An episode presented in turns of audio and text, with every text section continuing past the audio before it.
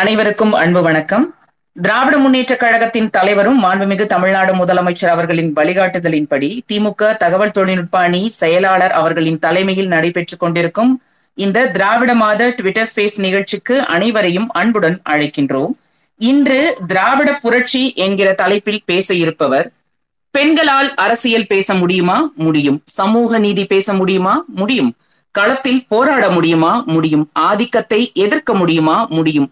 தொய்வில்லாமல் பயணிக்க முடியுமா? முடியும். கொள்கையில் உறுதியாக இருக்க முடியுமா? முடியும். இயக்க பணிகளின் வாயிலாக இளைய தலைமுறையை ஈர்க்க முடியுமா? முடியும். எப்படி முடியும்? பெரியாரை படித்தால் முடியும். யாரால் முடியும்? இதோ இவரால் முடியும். நாகரிகமும் நா நயமும் மிக்க பேச்சு, நறுக்கு தெரித்தால் போல் சொல் வீச்சு, சமத்துவமும் சமூக நீதியும் உயிர் மூச்சு என்று களமாடும் கருத்தியல் போராளி, எப்படி பேச வேண்டும் என்று எமக்கெல்லாம் பேச்சு மொழியை சொல்லித்தரும் அக்கா, திராவிட இயக்கம் எனும் விருட்சத்தின் வேர்களில் ஒன்றாக என்றும் கொள்கை மொழி பேசும் தோழர், நீதிமன்றத்தில் மட்டுமின்றி மக்கள் மன்றங்களிலும் தன் வாத திறமையால் தந்தை பெரியாரின் கொள்கைகளை முழங்கி வரும் சமூக வழக்கறிஞர், சமூக நீதி நீதிபதி, திராவிடர் கழக பிரச்சார செயலாளர் அன்பு அக்கா அருள்மொழி அவர்கள். அவரை இந்த திராவிட புரட்சி என்னும் தலைப்பில் பேச அழைக்கின்றேன்.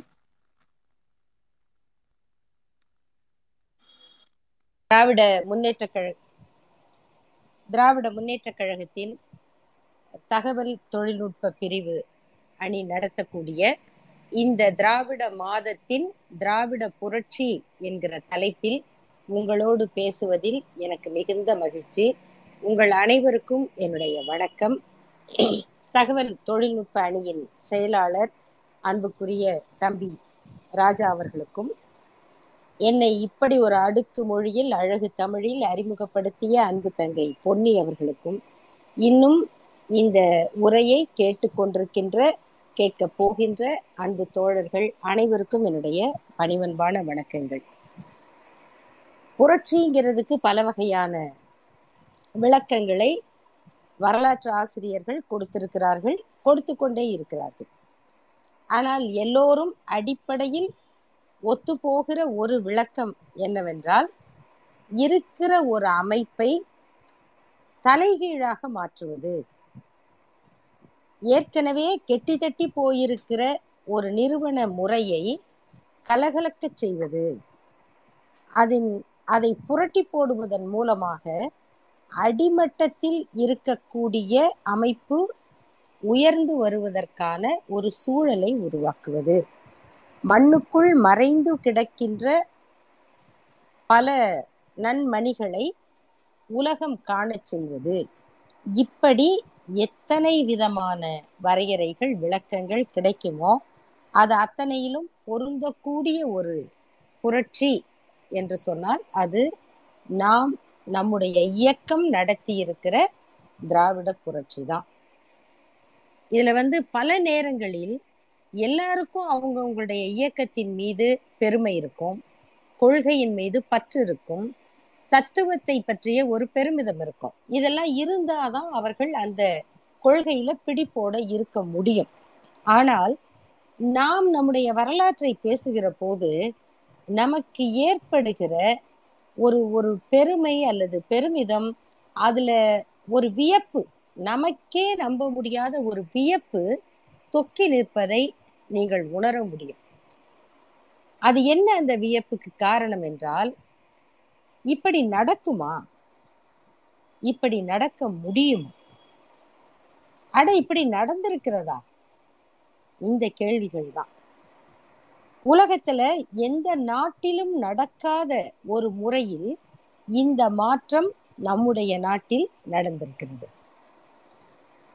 இரத்த புரட்சிகளை பார்த்திருக்கிறோம், யுத்த புரட்சிகளையும் பார்த்திருக்கிறோம். இராணுவத்தை கொண்டு ஆளுகிற குடியரசுகளை கவிழ்த்து விட்டு ஆட்சியை கைப்பற்றிய கொடுங்கோலர்களையும் சந்தித்திருக்கிறோம். தேர்தல் மூலமாக ஆட்சியை பிடித்து தேர்தலே இல்லாமல் ஆக்கி மக்களுக்கு உணவு வழங்குவதற்கு பதிலாக குண்டுமழை பொழிந்த நல்லவர்களையும் பார்த்திருக்கிறோம். ஆனால் இப்படியெல்லாம் மாற்றங்கள் நடப்பது உலகத்தில் வரலாறு சொல்லுகிற செய்திகளாக இருந்தாலும் நம்முடைய திராவிட மண் நடத்தி காட்டியிருக்கிற வரலாறு இது அனைத்திற்கும் மாறுபாடானது. இப்பொழுதும் நம்மை சில பேர் கேட்பார்கள், நீங்க இது எல்லாமே ஏன் நீங்க பெரியார்ல கொண்டு வந்து இணைக்கிறீங்க, பெரியாருக்கு முன்னால இதெல்லாம் இல்லையா, அப்ப அவர் இதை செய்யலையா, இவங்க இதை செய்யலையா, ஏன் அப்போ இங்க நீங்க பெரியாரை முன்வைக்கிறீங்க அப்படின்னு ஒரு கேள்வி வரும். அப்புறம் இது எல்லாமே ஆயிரத்தி தொண்ணூத்தி பதினொன்னுல தான் தொடங்கியதா, அதுக்கு முன்னால, இப்படி ஒரு கேள்வி வரும். நீங்க சொல்லுகிற புரட்சிங்கிறது நீதி கட்சி தோன்றியதா, திராவிடர் கழகம் தோன்றியதா, இது இதற்கிடையில சுயமரியாதை இயக்கம் தோன்றியதா, இதுல எதை நீங்க புரட்சியின் மைய புள்ளியாக கருதுகிறீர்கள் அப்படின்னு கூட கேட்கலாம். ஆனா ஒரு அப்படியே ஒரு பயணம் பின்னாடி போய் பார்த்தா என்ன ஒரு ஒரு அழகான பயணம் நமக்கு இருக்கு. அடிப்படையில இந்த ஆயிர ஆயிரத்தி தொள்ளாயிரத்தி பத்து பதினொன்னு பன்னெண்டு இந்த காலகட்டத்துல நாம வந்து சென்னை ஐக்கிய சங்கம் இதை பத்தி எல்லாம் படிக்கிறோம். சென்னை ஐக்கிய சங்கம் இதெல்லாம் பத்தி படிக்கிறோம். கேக்குதா? கேக்குது மேம். ஆ சரி, ஆ நல்லது, நல்லா கேக்குது, நல்லா கேக்குது. ஆ நன்றி. ஆனா அதுக்கு முன்னால எனக்கு ரொம்ப வியப்பா இருந்தது என்னன்னா, ஆயிரத்தி தொள்ளாயிரத்தி எட்டாம் ஆண்டுல ஒரு புத்தகம் வந்திருக்கு. அது வந்து ராமாயணம். இந்த ராமாயணத்தை வெள்ளக்கால் சுப்பிரமணியம் அப்படிங்கிற ஒரு தமிழ் அறிஞர் எழுதியிருக்கார். இது ஆயிரத்தி தொள்ளாயிரத்தி எட்டு. அதை அவர் வந்து சிறந்த ஆராய்ச்சி அறிஞர். அவர் ஆங்கிலத்துல வந்திருக்க அந்த நூல். அதுல வந்து என்ன கேள்வி கேட்கிறாருன்னு சொன்னா, நாம இன்னைக்கு கேட்கக்கூடிய இந்த கேள்விகள் இருக்குது இல்லையா ராமாயணத்தை பற்றி, இந்த கேள்விகளை ஆயிரத்தி தொள்ளாயிரத்தி எட்டில் நாத்திக இயக்கத்துக்கும் பகுத்தறிவு இயக்கத்துக்கும் தொடர்பில்லாத ஒரு அறிஞர் தமிழ்நாட்டுல கேள்வி எழுப்பியிருக்கார். அவர் என்ன கேட்கிறாருன்னா, ராமன் கொடியவனா ராவணன் கொடியவனா அப்படிங்கிற ஒரு கேள்வி வரும்போது, ராமன் தன்னு தன்னை ஒரே நாளில் சந்தித்த சூர்பனகையை எவ்வளவு அசிங்கப்படுத்தி அவமானப்படுத்தி விட்டான். ஆனால் ராவணன் தன்னுடைய நாட்டின் சிறையில் இத்தனை மாத காலம் சிறைச்சாலையில இருந்த ஒரு பெண்ணை பத்திரமாக வைத்திருந்து அனுப்பியிருக்கிறான். அப்ப இருவரில் யார் பெண்ணை மதிப்பவர்கள் அப்படிங்கிற கேள்வி எழுப்பியிருக்கார். நாம இன்னைக்கு கேட்கக்கூடிய கேள்விகளின் மூலம் அங்க ஆயிரத்தி தொள்ளாயிரத்தி எட்டுல எழுப்பப்பட்டிருக்கு. ஆனா அதுக்கு முன்னால பார்த்தாக்க இதே இந்த திராவிடம் அப்படிங்கிற அந்த கொள்கை, அந்த அந்த முழக்கம் வெவ்வேறு வடிவத்துல வெவ்வேறு இடங்கள்ல இருந்து வந்துகிட்டே இருந்திருக்கு. வள்ளலார் அவர்களுடைய சபைக்கு அப்போது வருகை தந்திருந்த ஒரு சங்கராச்சாரியார் வள்ளலாருக்கு, அவரை சுத்தி பார்க்க வந்தாரு, அந்த இடத்த பார்த்து இவர் அவரை தரிசனம் செய்கிறாரா, அவர் இவரை தரிசனம் செய்கிறாரா, அது ஒரு பக்தி நட்பு முறை. ஆனால் அவர் வந்து இவருக்கு அறிவுரை சொல்லுகிறார். இது வந்து எப்பொழுதுமே லோக குருக்களுடைய பழக்கம்.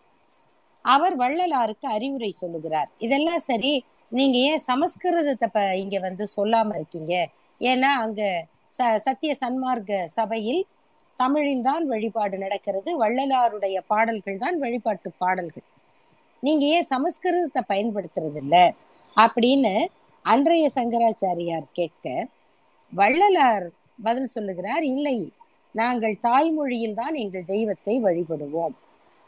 அதுக்கு சங்கராச்சாரியார் சொன்ன பதில், இருந்தாலும் நீங்கள் சமஸ்கிருதத்தில் வழிபாட்டு முறைகளை கற்றுக்கொள்ள வேண்டும், ஏனென்றால் சமஸ்கிருதம் உலக மொழிகளுக்கெல்லாம் தாய்மொழி அப்படின்னு சொல்றார்.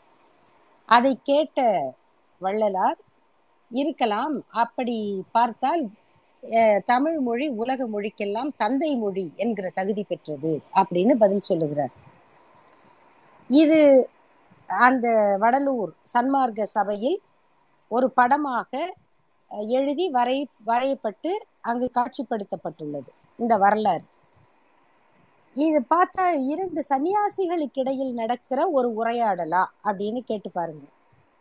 இருவரும் சன்னியாசிகள் தான், இருவரும் துறவிகள் தான். ஒருவர் ஊர் ஊராக சென்று ஆன்மீக ஞானத்தை வளர்க்கிறவர். ஒருவர் இருந்த இடத்தில் இருந்து தன்னை நாடி வந்தவர்களுக்கெல்லாம் பசியை போக்கியவர்.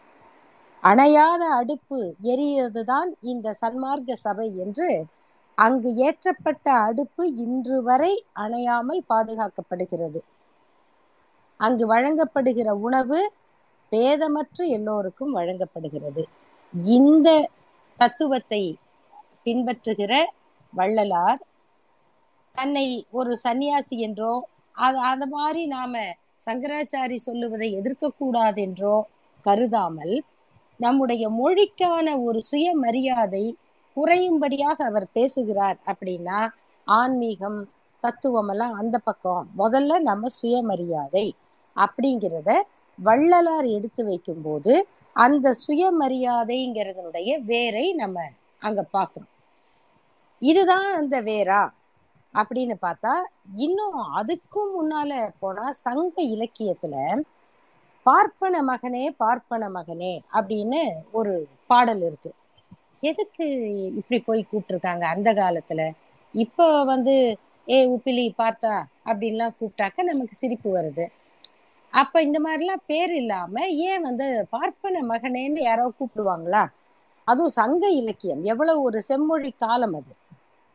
அந்த காலகட்டத்துல என்னப்பா இப்படி கூப்பிடுறாரு அப்படின்னு பார்த்தா, அந்த கவிஞர் என்ன சொல்றாருன்னா, நீ வந்து கையில அந்த கமண்டலம் இதெல்லாம் எடுத்துட்டு போறியே, உன்னுடைய மொழி இருக்க எழுதா கற்பு, உன்னுடைய எழுதா கற்பு, உன் மொழிக்கு வந்து எழுத்தில்லை அப்படிங்கிறது எங்க சொல்லப்படுது?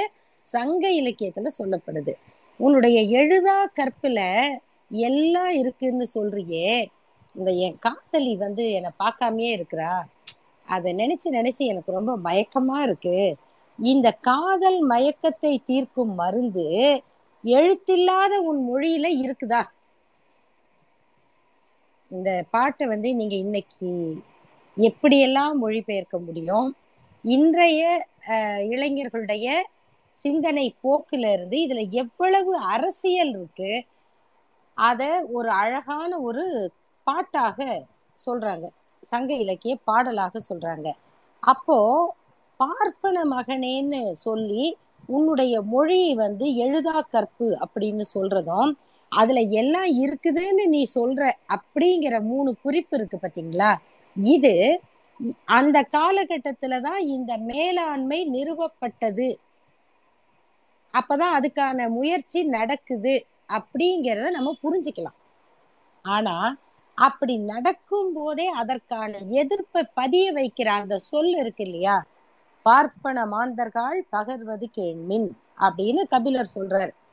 அது வந்து அந்த இடத்துல அந்த குரல் இருக்கு பாருங்க, அந்த டோன், லிசன் அப்படிங்கிற அந்த டோன், பார்ப்பன மாந்தர்கள் பகர்வது கேள்மின், இதுவரைக்கும் இப்படி மக்களை பிரிச்சுட்டீங்க அப்படின்னு அவங்க சொல்றாங்க.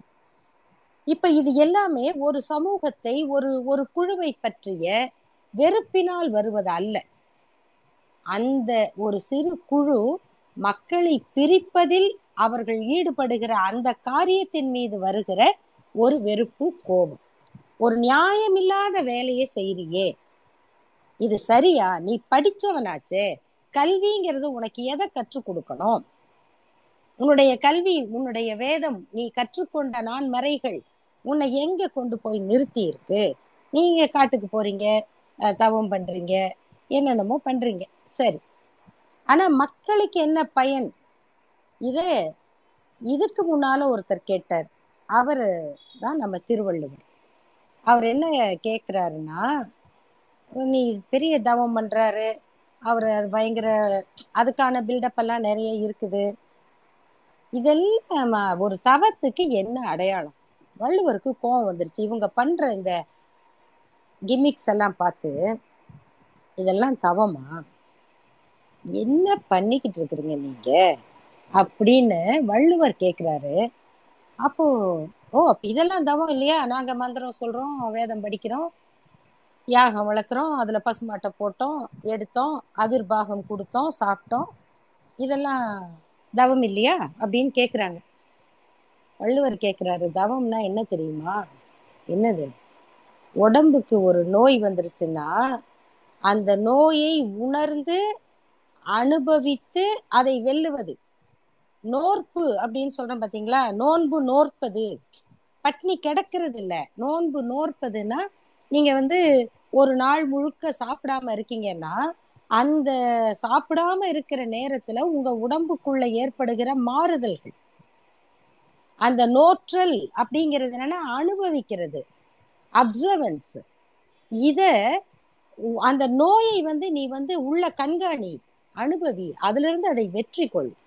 அப்படி வந்து ஐயோ எனக்கு இப்படி வந்துருச்சு அப்படின்னு சொல்லி புலம்ப கூடாது.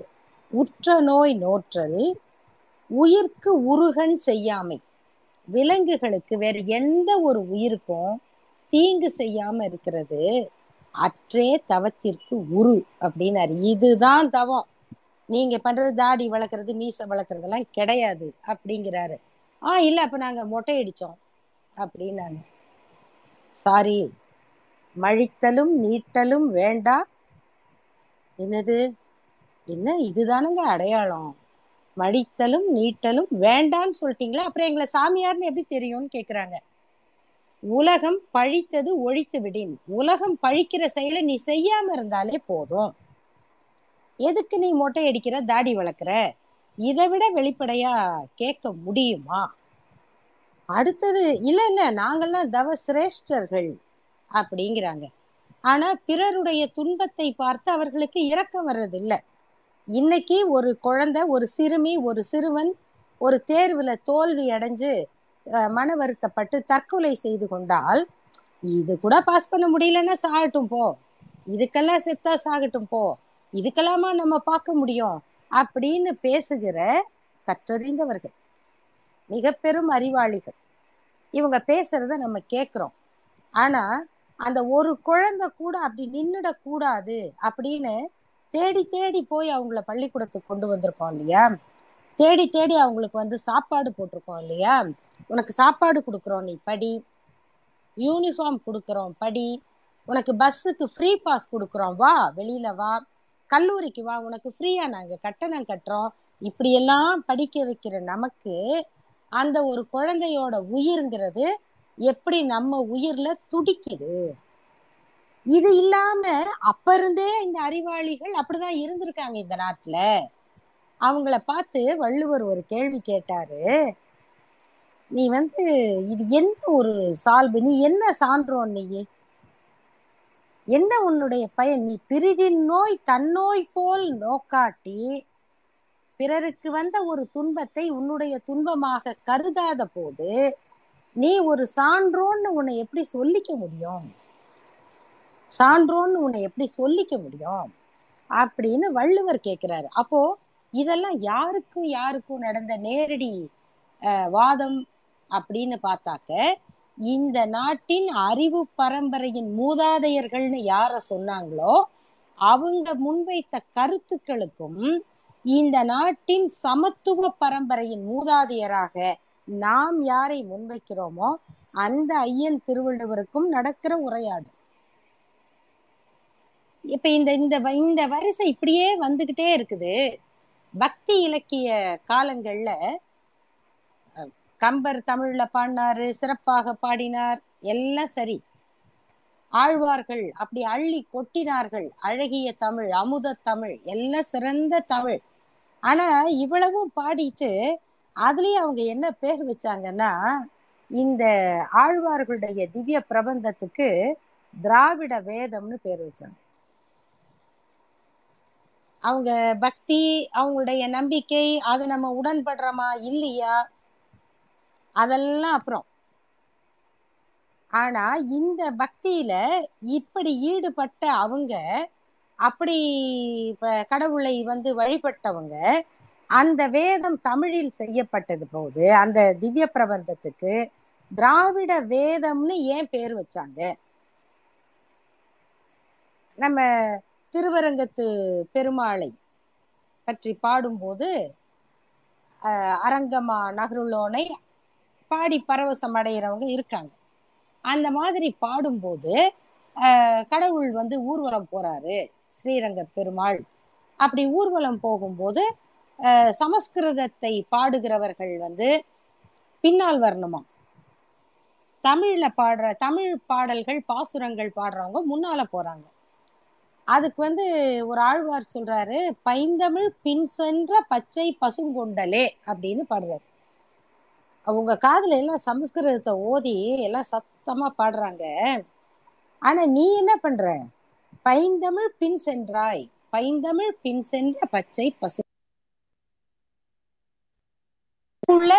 தன்னுடைய சுயமரியாதையை எங்கேயோ ஒரு குறியீடாக அவங்க காட்டுறாங்க இல்லையா, அது என்ன? அது மாதிரி சைவ இலக்கியங்கள் ஏராளமா இருக்கு. இதுல ஏற இந்த கதைகள் எல்லாம் நீங்க வந்து பகுத்தறிவு பார்வையில தராசுல நிறுத்தினீங்கன்னா அது ரொம்ப சிக்கலான விஷயம்தான். ஆனா அப்படி இருக்கக்கூடிய அந்த கதைகள் இதை எழுதும் போதும் அந்த பக்கம் பெருமாள் தான் பைந்தமிழ் பின்னால சென்றுட்டாரு. சிவபெருமான் என்ன பண்ணாரு, சைவ கடவுள் அப்படின்னு பார்த்தா அவர் சொல்றாரு, அப்பா இந்த சத்தமெல்லாம் போதும்பா அப்படின்னு கூப்பிட்டு சொற்றமிழால் என்னை பாடு அப்படின்னு கேட்டாராம். அப்போ அங்க என்ன போராட்டம் நடந்தது, அங்க ஏன் வந்து சிவனும் பெருமாளும் சொற்றமிழால் பாடுன்னு கேட்டாங்க, பைந்தமிழ் பின் சென்றாங்க?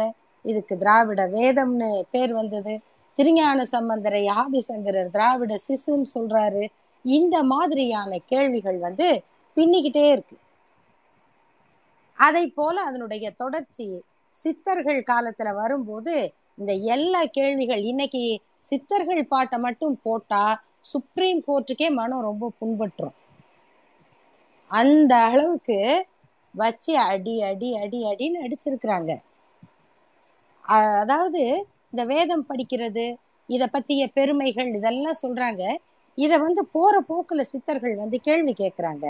சாத்திரங்கள் ஓதுகின்ற சட்டநாத பத் பட்டரே வேர்த்திரைப்பு வந்த போது வேதம் வந்து உதவுமோ அப்படின்னு கேட்குறாங்க. அப்புறம் பொதுவாக இந்த பழக்க வழக்கங்களில் வந்து பிறர் தொட்டதை வந்து நம்ம தொடக்கூடாது, அந்த தண்ணி தெளிக்கணும், இது மாதிரி எச்சில் அப்படின்லாம் சொல்லுவாங்க. அது மாதிரி ஒருத்தர் தண்ணி ஊற்றி கொப்பளிச்சுக்கிட்டே இருக்காரு. அவரை பார்த்து நம்ம சித்தர் ஒருத்தர் கேட்குறாரு, என்ன சும்மா சும்மா தண்ணி ஊற்றி கொப்பளிங்க கொப்பளிக்கிறீங்க அப்படின்னு. இல்லை அது எச்சில் அதனாலன்னு. இப்ப நீ குடிச்ச தண்ணி எச்சில் ஆயிடுச்சு, அதை என்ன பண்ணுவ அப்படின்னு கேக்குறாங்க. இந்த கேள்விகள் ஜாதியை எதிர்த்து வந்த அந்த கேள்விகள்லாம் இருக்கு பாத்தீங்களா. இறைச்சி தோல் எலும்பிலே இலக்கம் இட்டு இருக்குதோ அப்படி இன்னைக்கு என்னமோ எல்லாம் சொல்றீங்களே, ஜீன்ல வந்திருக்குது, டிஎன்ஏல வந்திருக்குன்னு. இப்படி வந்திருக்குதா உன் ஜாதின்னு கேக்குறாங்க. டிஎன்ஏல வரும் எது, பழக்க வழக்கம் வரும். ஆளை மாற்றி போட்டிங்கன்னா ஆறாவது தலைமுறையில் டிஎன்ஏ மாறிடும். ஆனால் அது எப்படி எலும்பில் வந்துச்சு, தோலில் வந்துச்சா, சதையில் வந்துச்சா, நம்பர் போட்டிருக்குதா, one two three four, head shoulder hip foot extra அப்படின்னு போட்டிருக்குதா அப்படின்னு சித்தர்கள் கேட்டிருக்கிறாங்க. இதுக்கு இடையில நான் நிறைய இடங்களில் குறிப்பிட்டிருக்கக்கூடிய ஒரு பெரிய வரலாற்று போர் வந்து ஆங்கில அதாவது ஈஸ்ட் இந்தியா கம்பெனி, கிழக்கிந்திய கம்பெனி வந்து இந்த வாரிசு இல்லாத ஜமீன்களை எடுத்துக்கொள்ளுவது அப்படிங்கிற ஒரு சட்டத்தை, ஒரு ஆணையை கொண்டு வந்து நடைமுறைப்படுத்தும் போது நம்முடைய ராமநாதபுரத்து ஜமீன், அந்த ராமநாதபுரத்தினுடைய ஜமீன்தார் அரசர் முத்து விஜய சேதுபதி, அவர் வந்து வீரபாண்டிய கட்டபொம்மன் போராடிய காலத்தில் போராடி சிறையில் அடைக்கப்பட்டு இருபத்தைந்து ஆண்டு காலத்துக்கிட்ட அவர் வந்து சிறையிலேயே வச்சிருந்திருக்காங்க. அவருடைய வாரிசுகளுக்குள்ள இந்த சண்டை நடந்து அப்பவே சிவில் கேஸ் எல்லாம் போட்டிருக்காங்க. இன்ஹெரிட்டன்ஸ் கேஸ் நடந்திருக்குது, அப்பாயின்மெண்ட் ஆஃப் கார்டியன்லாம் நடந்திருக்கு. இதெல்லாம் நடந்துகிட்டு இருந்த காலகட்டத்தில் ஆயிரத்தி எண்ணூற்று அறுபதுகள் வரும்போது அந்த வழக்குல ஒரு வழக்கு வந்து பர்வத வர்த்தினி அப்படிங்கிற ஒரு அம்மா போட்ட ஒரு வழக்கு. அந்த அம்மா ஜமீன்தாரணி, அவங்க இறந்துட்டாங்க. அதான் ராமநாதபுரத்து ஜமீன்தாரணி. அவங்க தத்தெடுத்த மகன் முத்துராமலிங்கம்ங்கிறவர் இருக்காரு. ஆனா வாரிசில்லாத ஜமீன்களை வந்து என்க்ளோஸ் பண்ணிக்கிறது அப்படிங்கிற அந்த கிழக்கிந்திய கம்பெனியினுடைய உத்தரவுப்படி மதுரை கலெக்டர் வந்து பர்வத வர்த்தினி அம்மா இறந்த பிறகு அந்த ராமநாதபுரம் ஜமீன் வந்து தங்களோட சேரணும்னு நடவடிக்கை எடுக்கிறார். அப்போ அவங்க தத்தெடுத்த இளவரசர் முத்துராமலிங்கம் அவர்கள் வந்து அதை எதிர்த்து வழக்கு தொடர்கிறார். அந்த வழக்கில் நம்முடைய நீதிமன்றத்தில் அவர் வெற்றி பெறுகிறார். ஏன்னா அவர் சொல்றாரு, என்ன தத்து எடுத்திருக்காங்க எங்க அம்மா, அப்ப நான் இளவரசன் இருக்கேன், எப்படி நீங்க வாரிசு இல்லைன்னு சொல்லுவீங்க அப்படின்னு. அது அவருடைய வழக்கு வெற்றி பெற்றது. அதுக்கு எதிராக மதுரை கலெக்டர், ராயல் கோர்ட், அரசியாருடைய கோர்ட், இந்த இப்ப இறந்து போன எலிசபெத் அம்மாவுடைய பாட்டி அவங்களுடைய கோர்ட், அதுதான் வந்து பிரிவி கவுன்சில் அப்படின்னு அந்த தீர்ப்புகளை இப்பொழுதும் நாம மேற்கோள் காட்டுகிறோம். அந்த கோர்ட்ல வாதிடுறதுன்னா அதுக்கு ஒரு தனி அந்தஸ்து, அதுக்கு ஒரு தனி பெருமிதம் இருக்கு. அதனாலதான் நம்ம இப்ப கூட சொல்லுவாங்க, ரொம்ப ரைட் ராயலா பேசுறான் பத்தியா அப்படிம்பாங்க. ஏன்னா அந்த ராயல் கோர்ட்ல பேசுற மாதிரி பேசுறது அப்படின்னு. அந்த கோர்ட்ல வந்து மதுரை கலெக்டர் இந்த வழக்கை நடத்தும் போது அந்த பர்வதவர்த்தினி அம்மா வந்து விதவை, அவங்களுக்கு தத்தெடுக்கிற உரிமை இல்லை அப்படின்னு சொல்லி வாதிடப்படுது. அதுதான் ஹிந்து சட்டம் அப்படின்னு. ஹிந்து சட்டப்படி, ஹிந்து லா, அது மிக்தாட்சராலா அதெல்லாம் நிறைய சொல்லுவாங்க, நம்ம அதுக்குள்ள போக வேண்டாம். ஆனா அந்த ஹிந்து லா படி ஒரு இந்து பெண் கணவர் இல்லாம தத்தெடுக்கணும்னா அந்த கணவர் வந்து சாகிறதுக்கு முன்னால, நம்ம நெஞ்சில் ஒரு ஆலயம் படத்துல முத்துராமன் தேவிகாட்ட சத்தியம் வாங்குற மாதிரி, நான் செத்ததுக்கு அப்புறம் நீ கல்யாணம் பண்ணிக்கோ அப்படின்னு அவர் வந்து சொல்லணும். நான் செத்தப்புறம் நீ வந்து ஒரு பையனை தத்தெடுத்துக்கோ, அந்த பையனை வச்சு எனக்கு காரியம் பண்ணு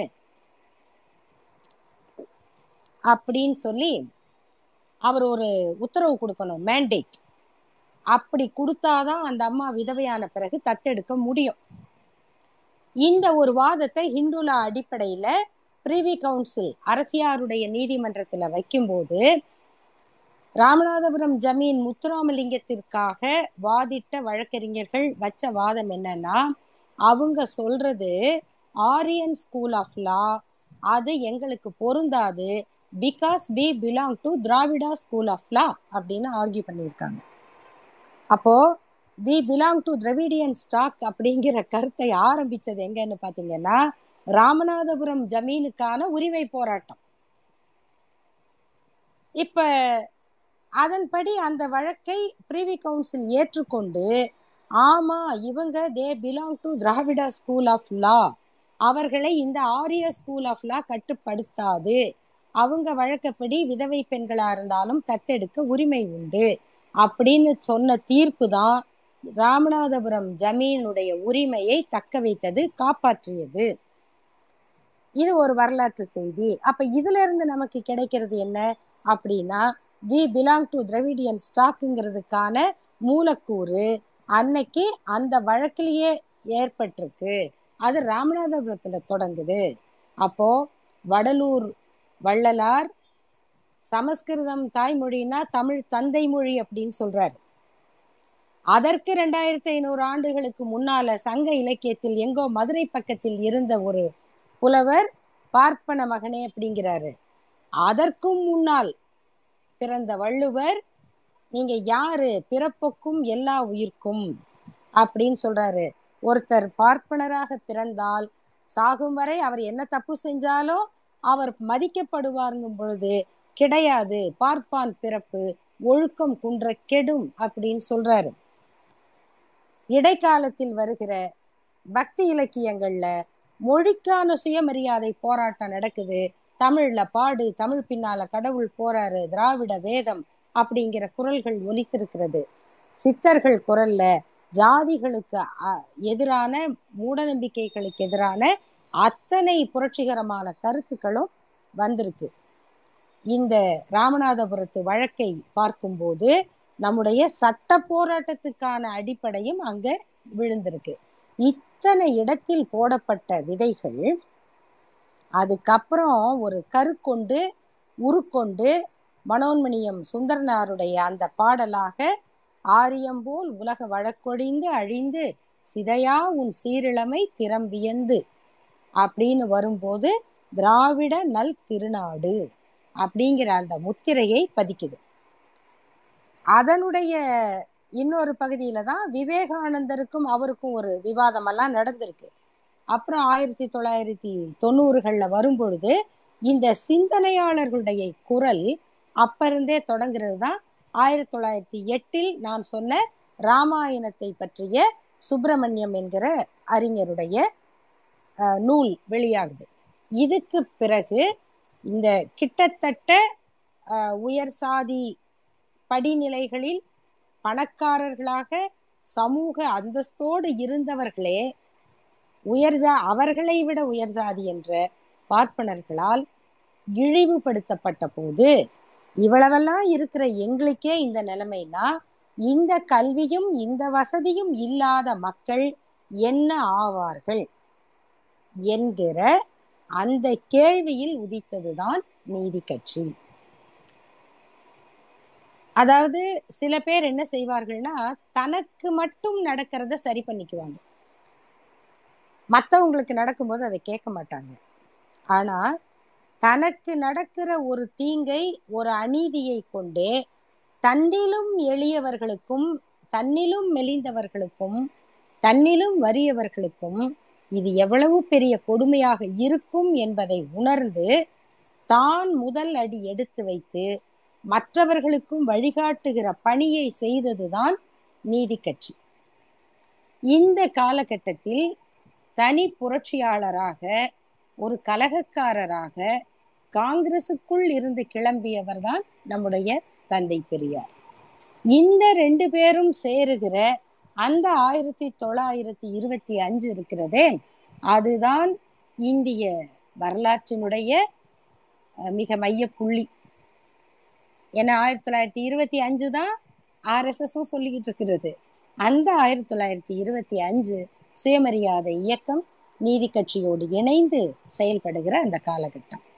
அதுக்கப்புறம் ஆயிரத்தி தொள்ளாயிரத்தி நாற்பத்தி நாலு ஆயிரத்தி தொள்ளாயிரத்தி நாற்பத்தி ஏழு ஆயிரத்தி தொள்ளாயிரத்தி ஐம்பது ஐம்பத்தி ஏழு அறுபத்தி ஏழு இப்படி வச்சுக்கோங்க. இந்த இந்த ஆண்டுகளை மட்டும் நீங்க ஒரு கணக்கெடுத்துக்கிட்டு இதுல என்னென்னலாம் நடந்திருக்கு அப்படின்னு பாருங்க. நம்ம என்ன சாதிச்சிருக்கோம் அப்படிங்கிறது தெரியும்.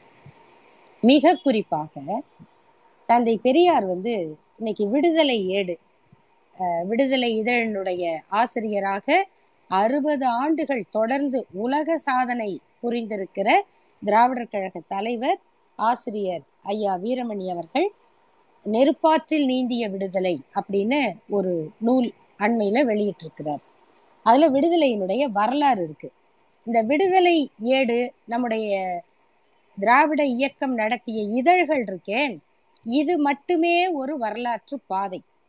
தந்தை பெரியார் குடியரசு இதழ் தொடங்கினார். குடியரசுல வந்த கட்டுரைகள்லாம் இன்னைக்கே யாரும் நினைச்சு பார்க்க முடியாதது.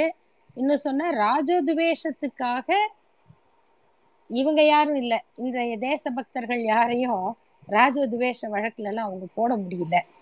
ஆனா குடியரசு இதழில் வெளிவந்த கட்டுரை இந்த ஆட்சி ஏன் போக வேண்டும் அப்படின்னு எழுதியதற்காக குடியரசு இதழுக்கு தண்டம் விதிக்கப்பட்டது.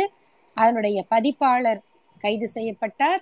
அதனுடைய ஆசிரியராக இருந்த கண்ணம்மையார் அவர்கள் தண்டிக்கப்பட்டார்கள். பெரியாருடைய தந்தை ஒரு பெண் பத்திரிகையாளர் இந்தியாவில் முத முதல்ல ஒரு அரசியல் கட்டுரைக்காக தண்டிக்கப்பட்டது. அதுதான் முதல் நிகழ்வு. அப்புறம் குடியரசு நடத்த முடியாத அந்த காலகட்டத்துல அவ்வளவு சிரமத்துக்கு இடையில தந்தை பெரியார் ஆங்கிலத்துல ஒரு இதழ் தொடங்குறார். அந்த பத்திரிகைக்கு பேரு ரிவோல்ட். அப்ப கேக்குறாங்க என்ன இப்படி பேர் வைக்கிறீங்க அப்படின்னு. அப்ப பெரியார் சொல்லுகிறார் குடியரசு தோத்தா ரிவோல்ட் தானே வரும் அப்படின்னு. ரிவோல்ட் வந்தா அப்புறம் என்ன வரும்? விடுதலை தான் வரும். விடுதலை வருது. ஆனா அந்த விடுதலை எதுக்காக வருது அப்படின்னு சொன்னா அந்த ஆயிரத்தி தொள்ளாயிரத்தி முப்பத்தி நாலு முப்பத்தி அஞ்சு அந்த கட்டத்துல தமிழர்களுக்குன்னு ஒரு பத்திரிகை இல்லை. அப்ப தேர்தல்ல நீதி கட்சி தோற்குது, ராஜாஜி வெற்றி பெறுகிறார். அப்பதான் ரொம்ப கடுமையான போராட்டம் நமக்கு. ராஜாஜி வெற்றி பெறுவதற்கு என்ன காரணம்னு நம்ம கருத்தை சொல்றதுக்கு பத்திரிகை இல்லை. தமிழ் பத்திரிகை தமிழ் பத்திரிகை தமிழ் பத்திரிகைன்னு மக்கள் அலைந்து கொண்டிருந்தார்கள் அப்படின்னு தந்தை பெரியார் எழுதுறாரு. நமக்குன்னு ஒரு பத்திரிகை இல்ல, சுதேசமித்திரன் இருந்தது, அது தமிழின் வந்த பத்திரிகை, தமிழர்களுக்கான பத்திரிகையா கேள்விக்குறி. ஆனா அப்படி ஒரு நிலைமையில தமிழர் தமிழின் தமிழர்களுக்காக ஒரு ஏடு வரணும் அப்படிங்கிறதுக்காக விடுதலை ஏட்டை தொடங்குகிறார். இதெல்லாம் நடத்தும் போது திராவிடன் ஏடு வருது. பேரறிஞர் அண்ணா அவர்கள் எப்படி அந்த இதழை நடத்துறாரு, அதுல வந்திருக்கிற கட்டுரைகள் தமிழ்ல ஆங்கிலத்துல இன்னைக்கு கூட ஒரு ஒரு ஐம்பது பேராவது அதுல பிஹெச்டி பண்ண முடியும் அந்த அளவுக்கு கட்டுரை. அப்புறம் நம் நாடு, முரசொலி, இதை தவிர எவ்வளவு இதழ்கள் எல்லாருக்கும் தெரியும். ஒவ்வொருத்தரும் பத்திரிகை நடத்தியிருக்காங்க. தென்னகம் அப்படி வந்திருக்கு, இன்னும் நிறைய. இப்ப பேரை சொல்ல போனா அதுவே ஒரு பெரிய பட்டியலா இருக்கும். இந்த படிப்பு மறுக்கப்பட்ட சமூகத்தில் இருந்து வெளிவந்து போராடி இத்தனை பத்திரிகைகளை நடத்திய இயக்கம் என்பது திராவிடம் நடத்தி காட்டிய பெரும் கல்வி புரட்சி. வெறும் பள்ளி படிப்பு மட்டுமல்ல, இந்த பத்திரிகைங்கிற அரசியல் அறிவை உருவாக்கியதே ஒரு பெரிய சாதனை. ரெண்டாவது, நம்முடைய அடையாளங்கள், நாம யார் அப்படிங்கும்போது நம்முடைய அடையாளமாக சாதி இருக்க முடியாது. இது வந்து அது பிறப்பு, பிறப்பு என்பது ஒருவருடைய திறமையால் நடப்பது அல்ல. இதை வந்து இன்னைக்கு நாம சொல்றது வேற.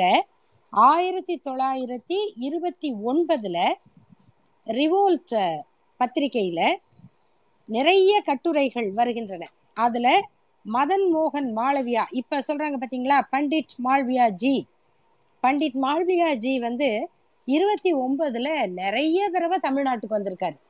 அப்பவே அவங்க எப்படியாவது இந்த ஆர் எஸ் எஸ் வந்து இங்க கொண்டு வந்துடணும் அப்படிங்கிறதுல ரொம்ப கடுமையான முயற்சியில இருக்காங்க. அப்போ நீங்க யோசிச்சு பாருங்க, இப்ப கூட நம்ம இவ்வளவு வட இந்திய தலைவர்களை பத்தி எழுதுறது கிடையாது. அவங்க எல்லாம் வராங்க போறாங்க, ஆனா அன்னைக்கு ஒருத்தரை கூட விட்டு வைக்கல குடியரசோ ரிவோல்ட்டோ. ரிவோல்ட்ல வந்து Pandit Malaviya and self respect அப்படின்னு ஒரு கட்டுரை வந்திருக்கு.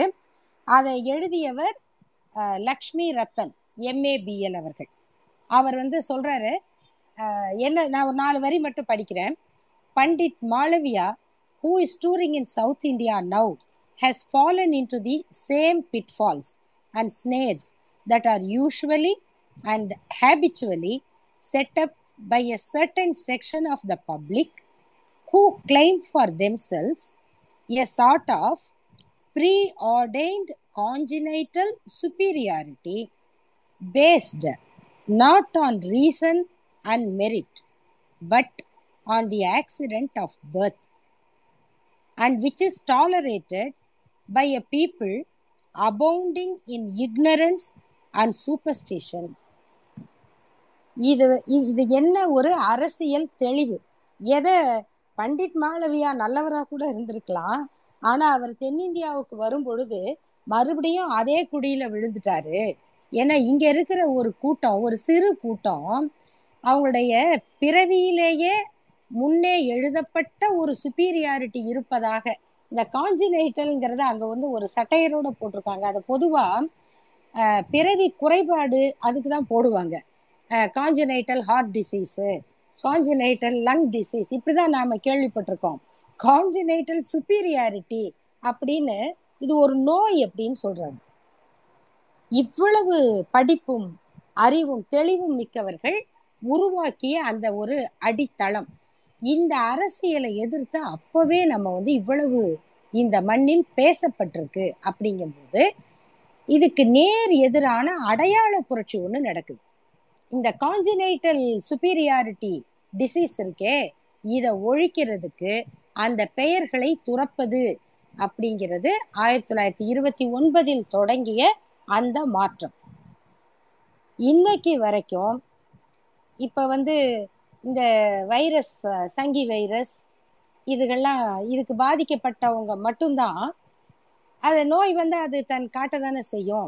சிம்டம்ஸ் இருக்குல்ல, அந்த சிம்டம்ஸ் என்னன்னா ஜாதி பேரை போட்டுக்கிறது, ஓ அப்ப முத்தி போச்சு அப்படின்னு தெரிஞ்சுக்கலாம். இல்லை முடிஞ்சா காப்பாற்றலாம், முயற்சி பண்ண சில பேரை நம்ம காப்பாற்றவும் முடியும். அப்படியான ஒரு பா பாதிப்புக்கு இப்போ சில பேர் ஆளாகிறாங்க. ஆனால் நாங்கள் வந்து வழக்குக்கான ஆவணங்களை ஆய்வு செய்யும் போது பார்த்துக்கிட்டே வருவோம். சில டைட்டில் ட்ரேசிங் த டைட்டில் அப்படிங்கிறது வழக்கறிஞர்களுக்கான ஒரு பயிற்சி. அதில் ஒரு கத்தையாக ஆவணங்களை கொடுத்துருவாங்க. இதில் எந்த காலத்திலேருந்து யார் யாருக்கு அந்த சொத்து கைமாறி இருக்கு அப்படின்னு பார்க்கும்போது ஆயிரத்தி தொள்ளாயிரத்தி இருபதில் இந்த இந்த அந்த இந்த ஊர் அந்த ஊர் பயிர் வேளாளர் இந்த குலை அப்படின்னு போட்டு சோன்சோ ரங்கநாத முதலியார் மகன் இந்த சோமசுந்தர முதலியார் அப்படின்னு வரும். அதுக்கப்புறம் நாற்பத்தஞ்சில் அது அடுத்து மாறும், மறுபடியும் அப்படியே வருது. ஐம்பதுல வந்து ரெண்டு மாற்றம் வருது. அந்த சோமசுந்தர முதலியாருடைய மகன் இன்னொரு ரங்கசாமியா இருப்பார், அவருடைய மகன் வரும்போது அவர் பேரு தமிழரசன் அப்படின்னு வருது. அங்க முதலியாரும் இல்லை, அடுத்து அந்த பேரும் தமிழரசன் அப்படிங்கிற ஒரு பேராக இருக்கு. கிட்டத்தட்ட இந்த நாற்பதுகள் ஐம்பதுகளுக்கு பிறகு வரக்கூடிய ஆவணங்கள்ல கொஞ்சம் கொஞ்சமாக தாத்தா பேர்ல இருந்த அப்பா பேருக்கு, அப்பா பேர்ல இருந்த அடுத்த தலைமுறைக்கு மாறும்போது இந்த ஜாதி பட்டங்கள் ஆவணங்களிலேயே காணாம போகுது. அப்ப நீங்க என்ன பண்ணியிருக்கீங்க அப்படின்னா, இந்த அளவுக்கு ஆவணப்படுத்தி இருக்கோம் தம்பிங்களா அப்படின்னு தான் நம்ம சொல்லணும். இந்த அளவுக்கு ஆவணத்திலேயே இருக்குது, போய் பாருங்க அப்படின்னு. இந்த ஒரு ஒரு பெரிய அந்த கான்ஜெனைட்டல் டிசீஸ இந்த அளவுக்கு அப்புறப்படுத்துவதுங்கிறது அவ்வளவு எளிது அல்ல. அதனாலதான் இந்த மாற்றத்தை ஒழிக்கணும்னு நினைக்கிறவங்க என்ன செய்யறாங்கன்னா, ஏன் உன் ஜாதியை சொல்லக்கூடாதா, அதுல என்ன தப்பு, போடு நீ, அதான் நமக்கு பெருமை அப்படின்னு திரும்பவும் நம்மள ஆயிரத்தி எண்ணூறுக்கு கொண்டு போற முயற்சியில அவங்க ஈடுபடுறாங்க.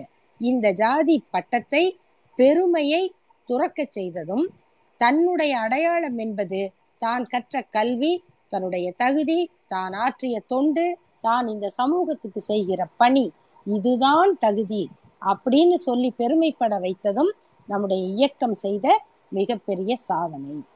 அடுத்தது பெண்கள் வளர்ச்சி அப்படிங்கிறது.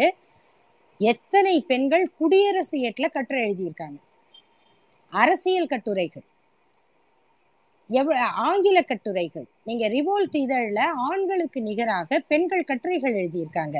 அவ்வளவு வந்து வெறும் பெண்ணுரிமை மட்டும் அல்ல, நீங்க நாம வளர்த்த பெண்ணுரிமை அப்படிங்கிறது என்னன்னா, இட்ஸ் எ டிஸ்டிங்க்ட் ஃபேக்டர், அது ஒரு தனித்தன்மையானது.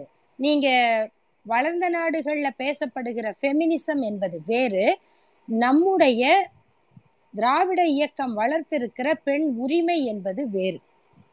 இதுக்கு அடிப்படையில ஒரு வேறுபாடு உண்டு. இதுல என்னன்னா, மேல்நாட்டு பெண்ணிய கருத்த கருத்தியலாளர்களும் அதை ஏற்றுக்கொண்ட இந்தியாவில் இருக்கக்கூடிய முற்போக்கு மேல்ஜாதி சார்ந்த பெண்கள் பெண்ணிய இயக்கங்களும் பேசின உரிமை வேற. அவங்க என்ன செய்வாங்கன்னா, வேற எந்த பிரச்சனையும் பேச மாட்டாங்க. ஒரு பெண் அடிமையா இருக்கிறதுக்கு என்ன காரணம்,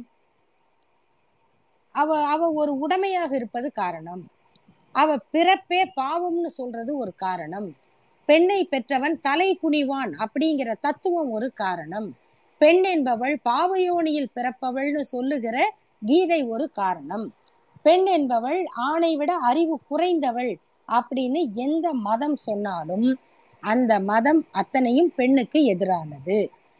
அப்போ ஆனா வெறும் பெண்ணியம் அப்படிங்கிற கருத்தோட்டம் வந்து இந்த மதத்தை எதிர்த்து பேசாது. ஜாதி ஜாதிக்குள்ள கல்யாணம் பண்ணணும் அப்படிங்கிறதுக்காக மட்டுமே பல பெண்கள் கொலை செய்யப்பட்டார்கள், கொலை செய்யப்படுகிறார்கள். அதிலும் கூட பையன் வந்து ஜாதி விட்டு இன்னொரு பெண்ணை காதலித்தான், அந்த பொண்ணோட பழகிட்டான் அப்படின்னு சொன்னா, இவங்க ஜாதி காப்பாற்றுகிறவர்களுடைய ஒழுக்கம் எப்படிப்பட்டதுன்னு சொன்னா, பரவாயில்லப்பா நீ வந்து கொஞ்சம் பணத்தை கொடுத்து அந்த பொண்ணை தள்ளி விட்டுரு, இல்லைன்னா அதை தனியா வச்சுக்கோ, நம்ம ஜாதியில ஒரு பெண்ணை கல்யாணம் பண்ணிக்கோ, இவ்வளவு. இதுதான் இவங்க ஒழுக்கம், ஜாதி ஒழுக்கங்கிறது இதுதான். ஆனா பெண்ணை அப்படி சொல்ல முடியாது இல்லையா, பரவாயில்லம்மா அப்படின்னு சொல்லக்கூடாது இல்லையா. அதனால எப்படி இந்த பெண்ணை வச்சிருக்கிறது, சரி நீ போய் கல்யாணம் பண்ணிக்கோ அப்படின்னு சொல்றதும் பயமா இருக்கு. அதனால ஏன்னா இவர் அனுப்பி விட்டுட்டா இந்த ஜாதி வெறியர்கள்லாம் சேர்ந்து அவங்கள காக்கா கொத்துற மாதிரி கொத்துவாங்க, அதுக்கு பயந்து அந்த பெண்ணை கொலை செய்கிறது. அப்ப நம்ம இங்க யாரை எதிர்த்து பேசணும், ஜாதியை எதிர்த்து பேசணும். பெண் ஏன் இப்படி இருக்கா தெரியுமா அப்படின்னு சாஸ்திரம் சொல்லுது, அப்போ சாஸ்திரத்தை எதிர்த்து பேசணும். இல்ல இல்ல இதெல்லாம் தர்மங்க, இதுதான் நம்ம தர்மம்னா அது தர்மம் இல்லை, அதுக்கு பேர் அதர்மம் அப்படின்னு நம்ம சொல்லணும். எங்களுடைய காவியங்கள் பெண்களை போற்றுகின்றன அப்படின்னா நீங்க போற்றிய ரொம்ப அழகெல்லாம் எங்களுக்கு தெரியுங்க. ஒரு காவியத்துல பெண்ணை தீயில இறங்க வச்சிங்க, ஒரு காவியத்துல பெண்ணை வச்சு சூதாடினீங்க, இதை தவிர உங்க மா காவியங்கள் என்னங்க செஞ்சுது அப்படின்னு கேட்கணும். இதெல்லாம் கேட்டா பிரச்சனை வருமே. ஆமா வரும் தான். அப்போ ஒரு பெண்ணுடைய உரிமைன்னு பேசும்போது அதுக்கு ஜாதி வரும், மதம் வரும், தடை வரும், சாஸ்திரம் வரும், ரெண்டாயிரம் மூவாயிரம் வருஷத்து பண்பாடு வரும். இத்தனையும் தாண்டி அந்த பெண்ணுடைய உரிமையை பேசணும்னு சொன்னா இதையும் பேச தெரியணும், அதையும் பேசணும். அப்ப ஒரு பெண் உரிமைக்காக போராடணும்னா அவள் சமூக விடுதலைக்காகவும் போராடணும், தனக்காகவும் போராடணும். இது எதையுமே நான் பேச மாட்டேன், இது எந்த இயக்கத்தோடையும் நான் சேர மாட்டேன், எந்த பொது வேலைக்கும் வரமாட்டேன், என்னுடைய தனிப்பட்ட பிரச்சனை உரிமைக்கு மட்டும் நான் பேசுவேன், அதை நீங்க எல்லாரும் பேசணும், அதுக்கு பேர் தான் பெண்ணியம் அப்படின்னு நினைக்கிற ஒரு தவறான புரிதல் சில பேர்கிட்ட இருக்கு. அப்படியெல்லாம் தவறான எண்ணங்கள் இல்லாம சமூக வளர்ச்சிக்குள்ளதான் நம்ம வளர்ச்சி இருக்கு அப்படிங்கிறத முன்னெடுத்ததுனாலதான் திராவிட முன்னேற்ற கழகத்தினுடைய ஐம்பெரும் தலைவர்கள் அப்படின்னு உருவான காலத்திலையும் அண்ணா அவர்களுடைய அமைச்சரவையில் இடம்பெற்ற முதல் பெண்ணாகவும் அன்னையார் சத்தியவாணி முத்து அவர்கள் இடம்பெற்றார். அதுல நீங்க ரெண்டு கருத்தையும் பார்க்கலாம். அவங்க ஒரு பெண், பொது அரசியலை பேசிய பெண், இன்றைக்கு சொல்லுகிற பட்டியல் சாதிகள் நமக்கு நம்முடைய ஆஹ் நம்முடைய மொழி வரலாற்றுல நம்ம அன்றைக்கு தாழ்த்தப்பட்டோர் பிற்படுத்தப்பட்டோர்னு தான் சொன்னோம், இன்னைக்கு அப்படிதான் சொல்றோம். இப்ப அந்த சொல்ல சொல்லக்கூடாது, அப்படி சொன்னா வந்து அது எங்களுக்கு வருத்தமாக இருக்கு அப்படின்னு சில தோழர்கள் சொல்றாங்க. அப்போ டாக்டர் பாபா சாஹிப் அம்பேத்கர் அவர்கள் கையாண்ட பட்டியல் சாதிகள் அப்படிங்கிற பேரை நம்ம பயன்படுத்துறோம்.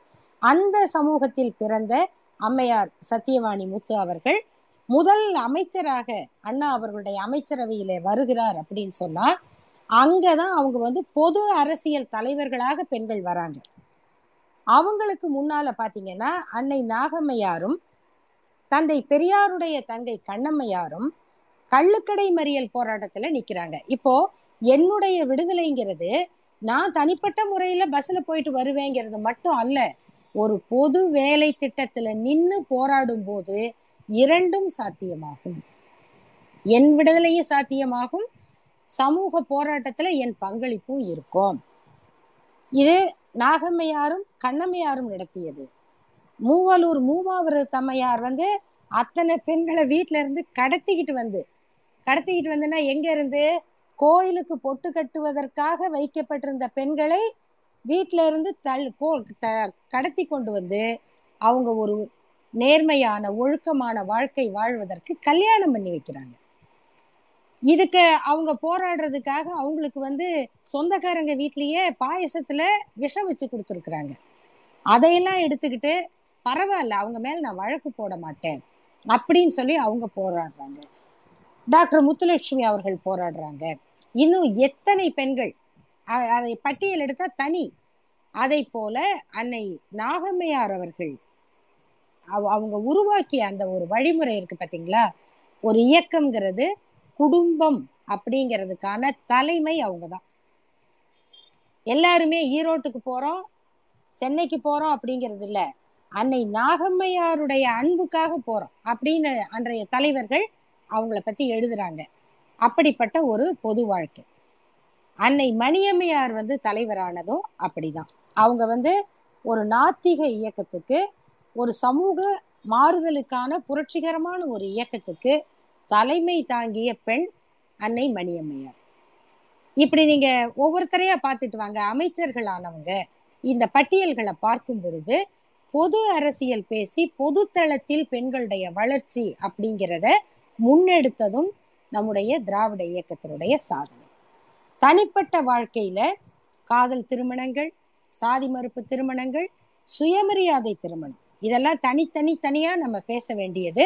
சுயமரியாதை திருமணம், கல்வி உரிமை, சொத்துரிமை, இருபத்தொன்பதுல தொடங்கி எண்பத்தொன்பதுல தமிழ்நாட்டுல நடந்தது. இப்ப ரெண்டாயிரத்தி பத்தொன்பதுல உச்ச நீதிமன்றத்துல உறுதி செய்யப்படுது. அப்ப நம்ம எடுக்கிற எந்த ஒரு சட்டமும் பாத்தீங்கன்னா நமக்கு ஒரு வரலாறு இருக்கு. அந்த லைன் என்னன்னு நான் முடிக்கும் போது சொல்றேன். அந்த வரலாறு எந்த சட்ட போராட்டத்திலும் வென்றுதான் முடிந்திருக்கிறது. இதை நல்லா குறிச்சு வச்சுக்கோங்க. எந்த ஒரு சட்ட போராட்டத்திலும் நாம் வென்றுதான் இருக்கிறோம். தந்தை பெரியார் சொல்லுவாரு, வெற்றி வந்து எனக்கு கொஞ்சம் தாமதமாக வரலாமே தவிர வந்துதான் தீரும். அப்ப இப்ப வந்து அது தோல்வியா கேள்வி வருது இல்ல? பெரியார் சொல்லுகிறார், ஆமா தோல்விதான். இந்த தோல்வியை எப்படி வெற்றியா மாத்திக்கிறதுன்னு எனக்கு தெரியும். இதுதான் நம்முடைய இயக்கம் நமக்கு கொடுத்திருக்கிற தன்னம்பிக்கை. இந்த அடிப்படையில அடுத்த நம்முடைய தலைவர்கள் பேரறிஞர் அண்ணா அவர்களுடைய அந்த அந்த பன்முக ஆற்றல் அப்படின்னா அவருடைய அந்த அந்த திறமைகளை நாம் வந்து தனிப்பட்ட முறையில் வேற எதுவுமே வேண்டாம். ஒரு படம் போட்டு இந்த டிராயிங் போடுறாங்க பாருங்க, கிளைகள் விரித்து ஒரு மரம், அந்த மாதிரி அண்ணாவை உருவகப்படுத்தி அவருடைய திறமைகளை, அவர் என்னவெல்லாம் படிச்சிருக்காரு அதெல்லாம் எழுத ஆரம்பிச்சாலே அது ஒரு தனி கிராஃப் போட்டு தான் அதை எழுதணும். அதுல ஒரே ஒரு உதாரணம் சொல்றேன். நாம வந்து எப்படி அந்த முன்னோடி செல்லுகிற காலத்தினால் மற்றவர்களுக்கு கசப்பாக தெரிகிற செய்திகளை கொஞ்சம் கூட தயங்காம சொல்றது, அதை பத்தி பயப்படுறது கிடையாது. அண்ணா வந்து நிறைய நாடகங்கள் எழுதுவாரு, அதெல்லாம் வந்து உங்களுக்கு தெரியும், நாமும் நிறைய பேசியிருக்கோம். இதுல வந்து பெண்கள் வந்து இந்த லேடிஸ் கிளப் மாதிரி சந்திச்சு பேசிக்கிறாங்க. அது பொதுவா என்ன பேசுவாங்க, ஆஹ் ஆஹ் வாங்க மாமி என்ன பண்ண, ஏய் நீ எங்க போன, இங்க வா, நீ என்ன பண்ண, ஆஹ் எங்க வீட்டுல ஊறுகாய் போட்டிருக்கோம், ஊறுகாய் போடுவீங்களா, ஆமா நாங்க வத்தல் வடாங்க கூட போடுவோம், அப்புறம் இந்த ஹேண்ட்பேக் நல்லா இருக்கே, இப்படிதானே பேசுவாங்க, அப்படிதானே எழுதுவாங்க லேடிஸ் கிளப் பத்தி. ஆனா அங்க சந்திக்கிற நாலு பெண்கள் உலக அரசியலையே பேசுறாங்க, உலக அரசியல் லிட்ரேச்சர் பத்தி பேசுறாங்க.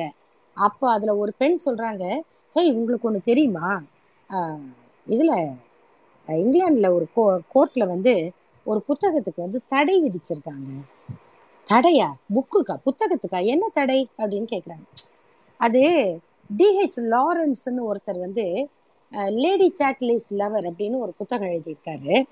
அந்த புத்தகம் வந்து ரொம்ப ஆபாசமா இருக்கு, அது வந்து மனசு புண்படுது, பார்த்துக்கங்க குறிச்சிக்கங்க, மனசு புண்படுது அப்படின்னு சொல்லி அங்கே ஒரு கேஸ் போட்டிருக்காங்க. அதுக்காக அந்த புத்தகத்தை வந்து தடை பண்ணிட்டாங்க. அப்படியா அப்படின்னு சொல்லிட்டு, அப்போ அப்படின்னா இங்கே வந்து மகாபாரதம் இதெல்லாம் கூட தடை பண்ணலாம் இல்லையா அப்படின்னு சொல்லி, ஏன்னா இதுவும் அப்படிதான கதைகள் இருக்கு, ஏன் லேடி சாட் லேடி சாட்லிஸ் லவருக்கும் இதுக்கும் என்ன ஒற்றுமை அப்படின்னு சொல்லி அந்த பெண்கள் பேசிக்கிறாங்க. இப்படியும் பெண்கள் வந்து உலக இலக்கியங்களை, உலகத்துல நடக்கக்கூடிய நடப்புகளை பேசிக்கொள்ளுவது அப்படிங்கிறது அண்ணாவுடைய நாடகத்தில் வைக்கப்பட்ட ஒரு செய்தி. இதுல இருந்து நம்முடைய என்றும் மறையாத தலைவர் கலைஞர் அவர்களுடைய வாழ்க்கைக்கு வந்தா அதுக்கு வந்து அது முடிவே இந்த இந்த இந்த ட்விட்டர்ல நாம முடிக்க முடியாது. ஆனா இந்த ஐம்பது ஆண்டுகளில் அவர் வந்து அவர் தான் அச்சாணியா இருந்திருக்காரு. அவர் அவர் தான் மையம்.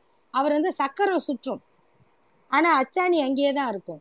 அப்போ திராவிட முன்னேற்ற கழகம்ங்கிறது எதிர்கட்சியாக இருக்கலாம், ஆளுங்கட்சியாக இருக்கலாம், ஆனா இதை சொன்னால் கலைஞர் என்ன செய்வார் அப்படிங்கிற கேள்விதான் ஆள்பவர்கள் மனதில் அந்த அச்சத்தை உண்டாக்குவதாக இருக்கு.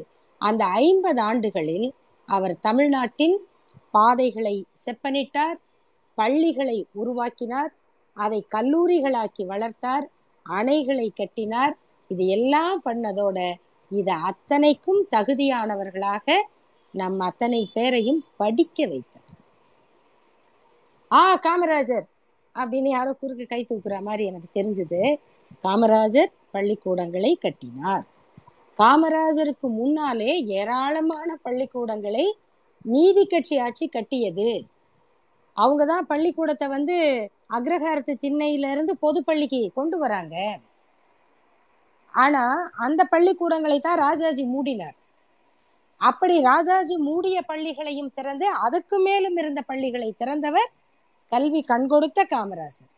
அதனாலதான் நாம வந்து அவரை கல்வி கண் கொடுத்த காமராசர்னு பாராட்டினோம்.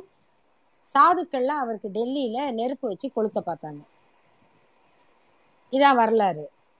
அப்படி காமராசர் தொடங்கிய அந்த பள்ளிகள் தொடக்க பள்ளிகளாகவும், நடுநிலை பள்ளிகளாகவும், சில இடங்களில் உயர்நிலை பள்ளிகளாகவும் வளர்ந்திருந்தன. அன்னைக்கு வந்து இஎஸ்எல்சி படிச்சுட்டு டீச்சர் ட்ரைனிங் படிச்சுட்டா அவங்க ஆசிரியர்கள் ஆக்கப்பட்டாங்க. இன்னைக்கு அந்த நிலையில இருந்து எல்லோரும் என்னரும் தமிழ்நாட்டின் கண் எல்லோரும் கல்வி கற்று பன்னரும் கலைஞானத்தால் பராக்கிரமத்தால் அன்பால் உன்னத இமயம் போல் ஓங்கிடும் கீர்த்தி எய்தி இன்புற்றார் என மற்றோர் இயம்பிட கேட்டிடல் எந்த நாளோ என்று புரட்சி கவிஞர் பாரதிதாசன் பாடினார். அந்த நாளை இந்த தமிழ்நாட்டிலே நிலைநாட்டியவர் கலைஞர் அவர்கள். இப்ப இந்த ஒரு புரட்சிகரமான வரலாறு என்பது அதன் தொடர்ச்சி இருந்தால்தான் நிலை பெறும். அந்த தொடர்ச்சி நடுவுல கொஞ்சம் தேங்குது. ஒரு பத்தாண்டு கார் சக்கரம் சேத்துல சிக்கிக்கிட்ட மாதிரி சுத்திக்கிட்டே இருக்கிறோம். எல்லாரும் கை கொடுத்து தூக்குறாங்க. கடைசியாக மக்கள் அத்தனை பேரும் ஒன்று கூடி இந்த வண்டி அதே சரியான பாதையில போக வேண்டும் என்று தூக்கி சரியான பாதையிலே நிறுத்தி இந்த ஓராண்டு காலமாக தமிழ்நாட்டில் திராவிட முன்னேற்ற கழகத்தினுடைய சமூக நீதி திராவிட மாடல் ஆட்சியை நாம பார்த்துக்கிட்டு இருக்கோம். இந்த ஆட்சியில பல்வேறு திட்டங்கள் பல்வேறு திட்டங்கள் பாராட்டும்படியாகவும் இந்த வரலாற்றை தொடரும்படியாகவும் நடத்தி கொண்டிருக்கிறார்கள். இதுல முக்கியமானது இந்த பெயர்கள். இந்த திராவிட மாதம், தந்தை பெரியாருடைய பிறந்த நாள், சமூக நீதி நாள், டாக்டர் பாபா சாஹிப் அம்பேத்கர் அவர்களுடைய பிறந்த நாள், சமத்துவ நாள், இது இது வந்து நாம போகிற பாதையின் இலக்கு. இதை நீங்க உறுதிப்படுத்திட்டா இதுல இருந்து விலக முடியாது. இதுதான் ரோடுக்கு ரெண்டு பாதை, ரெண்டு எல்லை.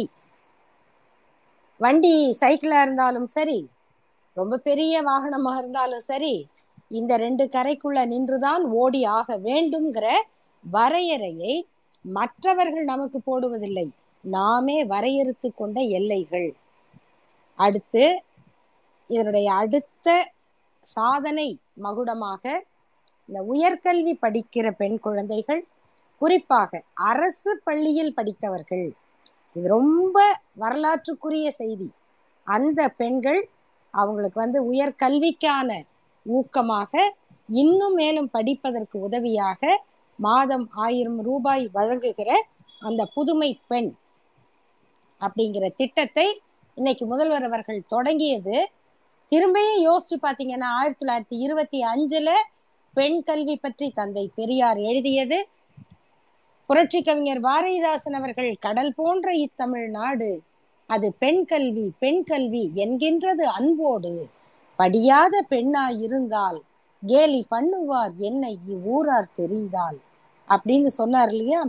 அந்த தொடர்ச்சியை இன்றைக்கு நான் உங்கள் தந்தையாக இந்த பொறுப்பை ஆற்றுகிறேன் என்று நம்முடைய முதல்வர் முத்துவேல் கருணாநிதி ஸ்டாலின் அவர்கள் நிறைவு செய்கிறார். ஆனால் கடமைகள் நிறைவடையலாம், நம்முடைய வரலாறு தொடர்ந்து கொண்டே இருக்கும். அதை தொடர வேண்டிய பொறுப்பு நம்முடையது. அடுத்த தலைமுறைக்கு அதை கொடுத்து செல்ல வேண்டிய மிக பெரும் பொறுப்பு நமக்கு இருக்கிறது. அதன் அடையாளமாக நீங்கள் நடத்துகிற இந்த திராவிட மாதத்தில் இந்த திராவிட புரட்சியின் சில அம்சங்கள் பற்றி பேசியிருக்கிறேன். இன்னும் நம்முடைய பெயர் மாற்ற வரலாறு, நம்ம குடும்பங்கள்ல இருந்த பெயர்கள்லாம் எப்படி தமிழ் பெயர்களானது, எப்படி நம்முடைய தலைவர்கள் பெயர்கள் வந்தது, நம்ம பன்னீர்செல்வம், முத்தையா, காமராஜ், சவுந்தரபாண்டியன் அப்படிங்கிற பெயர்களை நீங்க எங்க கேட்டாலும் கேள்வியே கேட்காம சொல்லலாம். முத்தையான்னு பெயர் வைத்தவர் முதலியாராக இருக்க வேண்டியதில்லை, அவர் கண்டிப்பாக திராவிட இயக்கத்தவராக இருப்பார். பன்னீர்செல்வம் என்று பெயர் வைத்தவர் உடையாராக இருப்பாரா தெரியாது, ஆனால் திராவிட இயக்கத்தவராக இருப்பார். காமராஜ் என்று பெயர் வைத்தவர் நாடாராக இருப்பாரா காங்கிரஸ்காரராக இருப்பாரா தெரியாது, ஆனால் திராவிட இயக்கத்துக்காரராக இருப்பார். சவுந்தரபாண்டி என்கிற பெயரும் அப்படிப்பட்டதுதான். இந்த பெயர்கள் வரலாறு ஒரு பக்கம், ஸ்டாலின், மாஸ்கோ, ரஷ்யா, இந்த பெயர்கள் ஒரு பக்கம், ரசல், இங்கர்சால், சாக்ரட்டிஸ், இந்த பெயர்கள் ஒரு பக்கம், புத்தன், சித்தார்த்தன், கௌதமன், அசோகன், சங்கமித்ரை, இந்த பெயர்கள் ஒரு பக்கம். என்ன வரலாறு நமக்கு? தீபாவளி வேண்டாம், ஐயோ எங்களுக்கு மாற்று இல்லையே, பொங்கலை கொண்டாடப்பா, பொங்கலோ பொங்கல், அது தமிழர் திருநாள், அறிவு திருநாள். எங்களுக்கு சமயம் இல்லையே, என் சமயம் திராவிட சமயம்னு சொல்லு, திருக்குறள் சமயம்னு சொல்லு, உனக்கு சொல்லுவதற்கு ஒன்று தேவை என்றால் திருக்குறளை எடுத்துக்கொள். இப்படி இதுக்கு மாற்று இல்லைன்ற எதுவுமே இல்லாமல் நம்முடைய வாழ்வியலை நிறைவடைய செய்ததுதான் நம்முடைய திராவிட புரட்சியின் அடிப்படை கருத்தியல். அதுல மிகச்சிறந்த சிறப்பு என்னன்னா, இதை கத்தியின்றி இரத்தமின்றி யாரையும் பழிவாங்காமல், யாரையும் படுகொலை செய்யாமல், யார் மீதும் வெறுப்பில்லாமல் நாம் நம்மை உயர்த்தி கொண்டிருக்கிறோம் என்பதுதான் நம் வரலாற்றின் வெற்றி. பொறுமையாக கேட்ட உங்கள் அனைவருக்கும் நன்றி, வணக்கம்.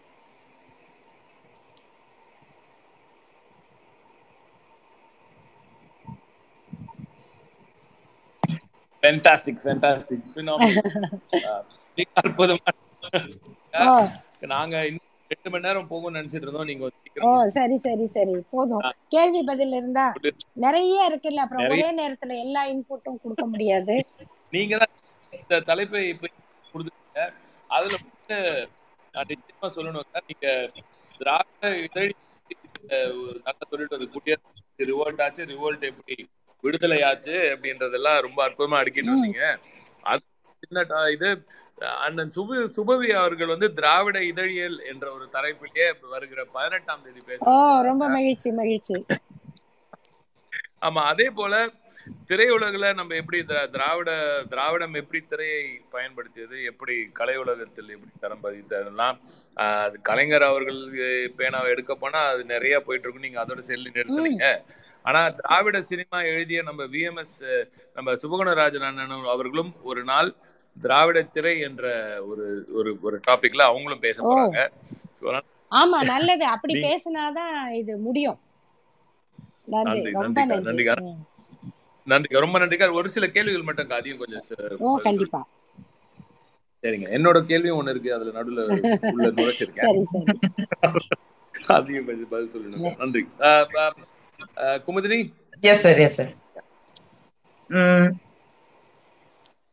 அக்கா, கணேசன் என்பவரது கேள்வி, பெரியாரின் கடவுள் மறுப்பு வாசகங்கள் பக்தர்களின் மனதை புண்படுத்துகிறது என்று என்று மீண்டும் கோர்ட்டுக்கு போயிருக்கிறார்களே, இது பற்றி உங்களுடைய கருத்து? அவர்கள் விடாமல் அப்படி போய்கொண்டேதான் இருப்பார்கள், இருக்க வேண்டும்ங்கிறதா நம்முடைய விருப்பமும் கூட.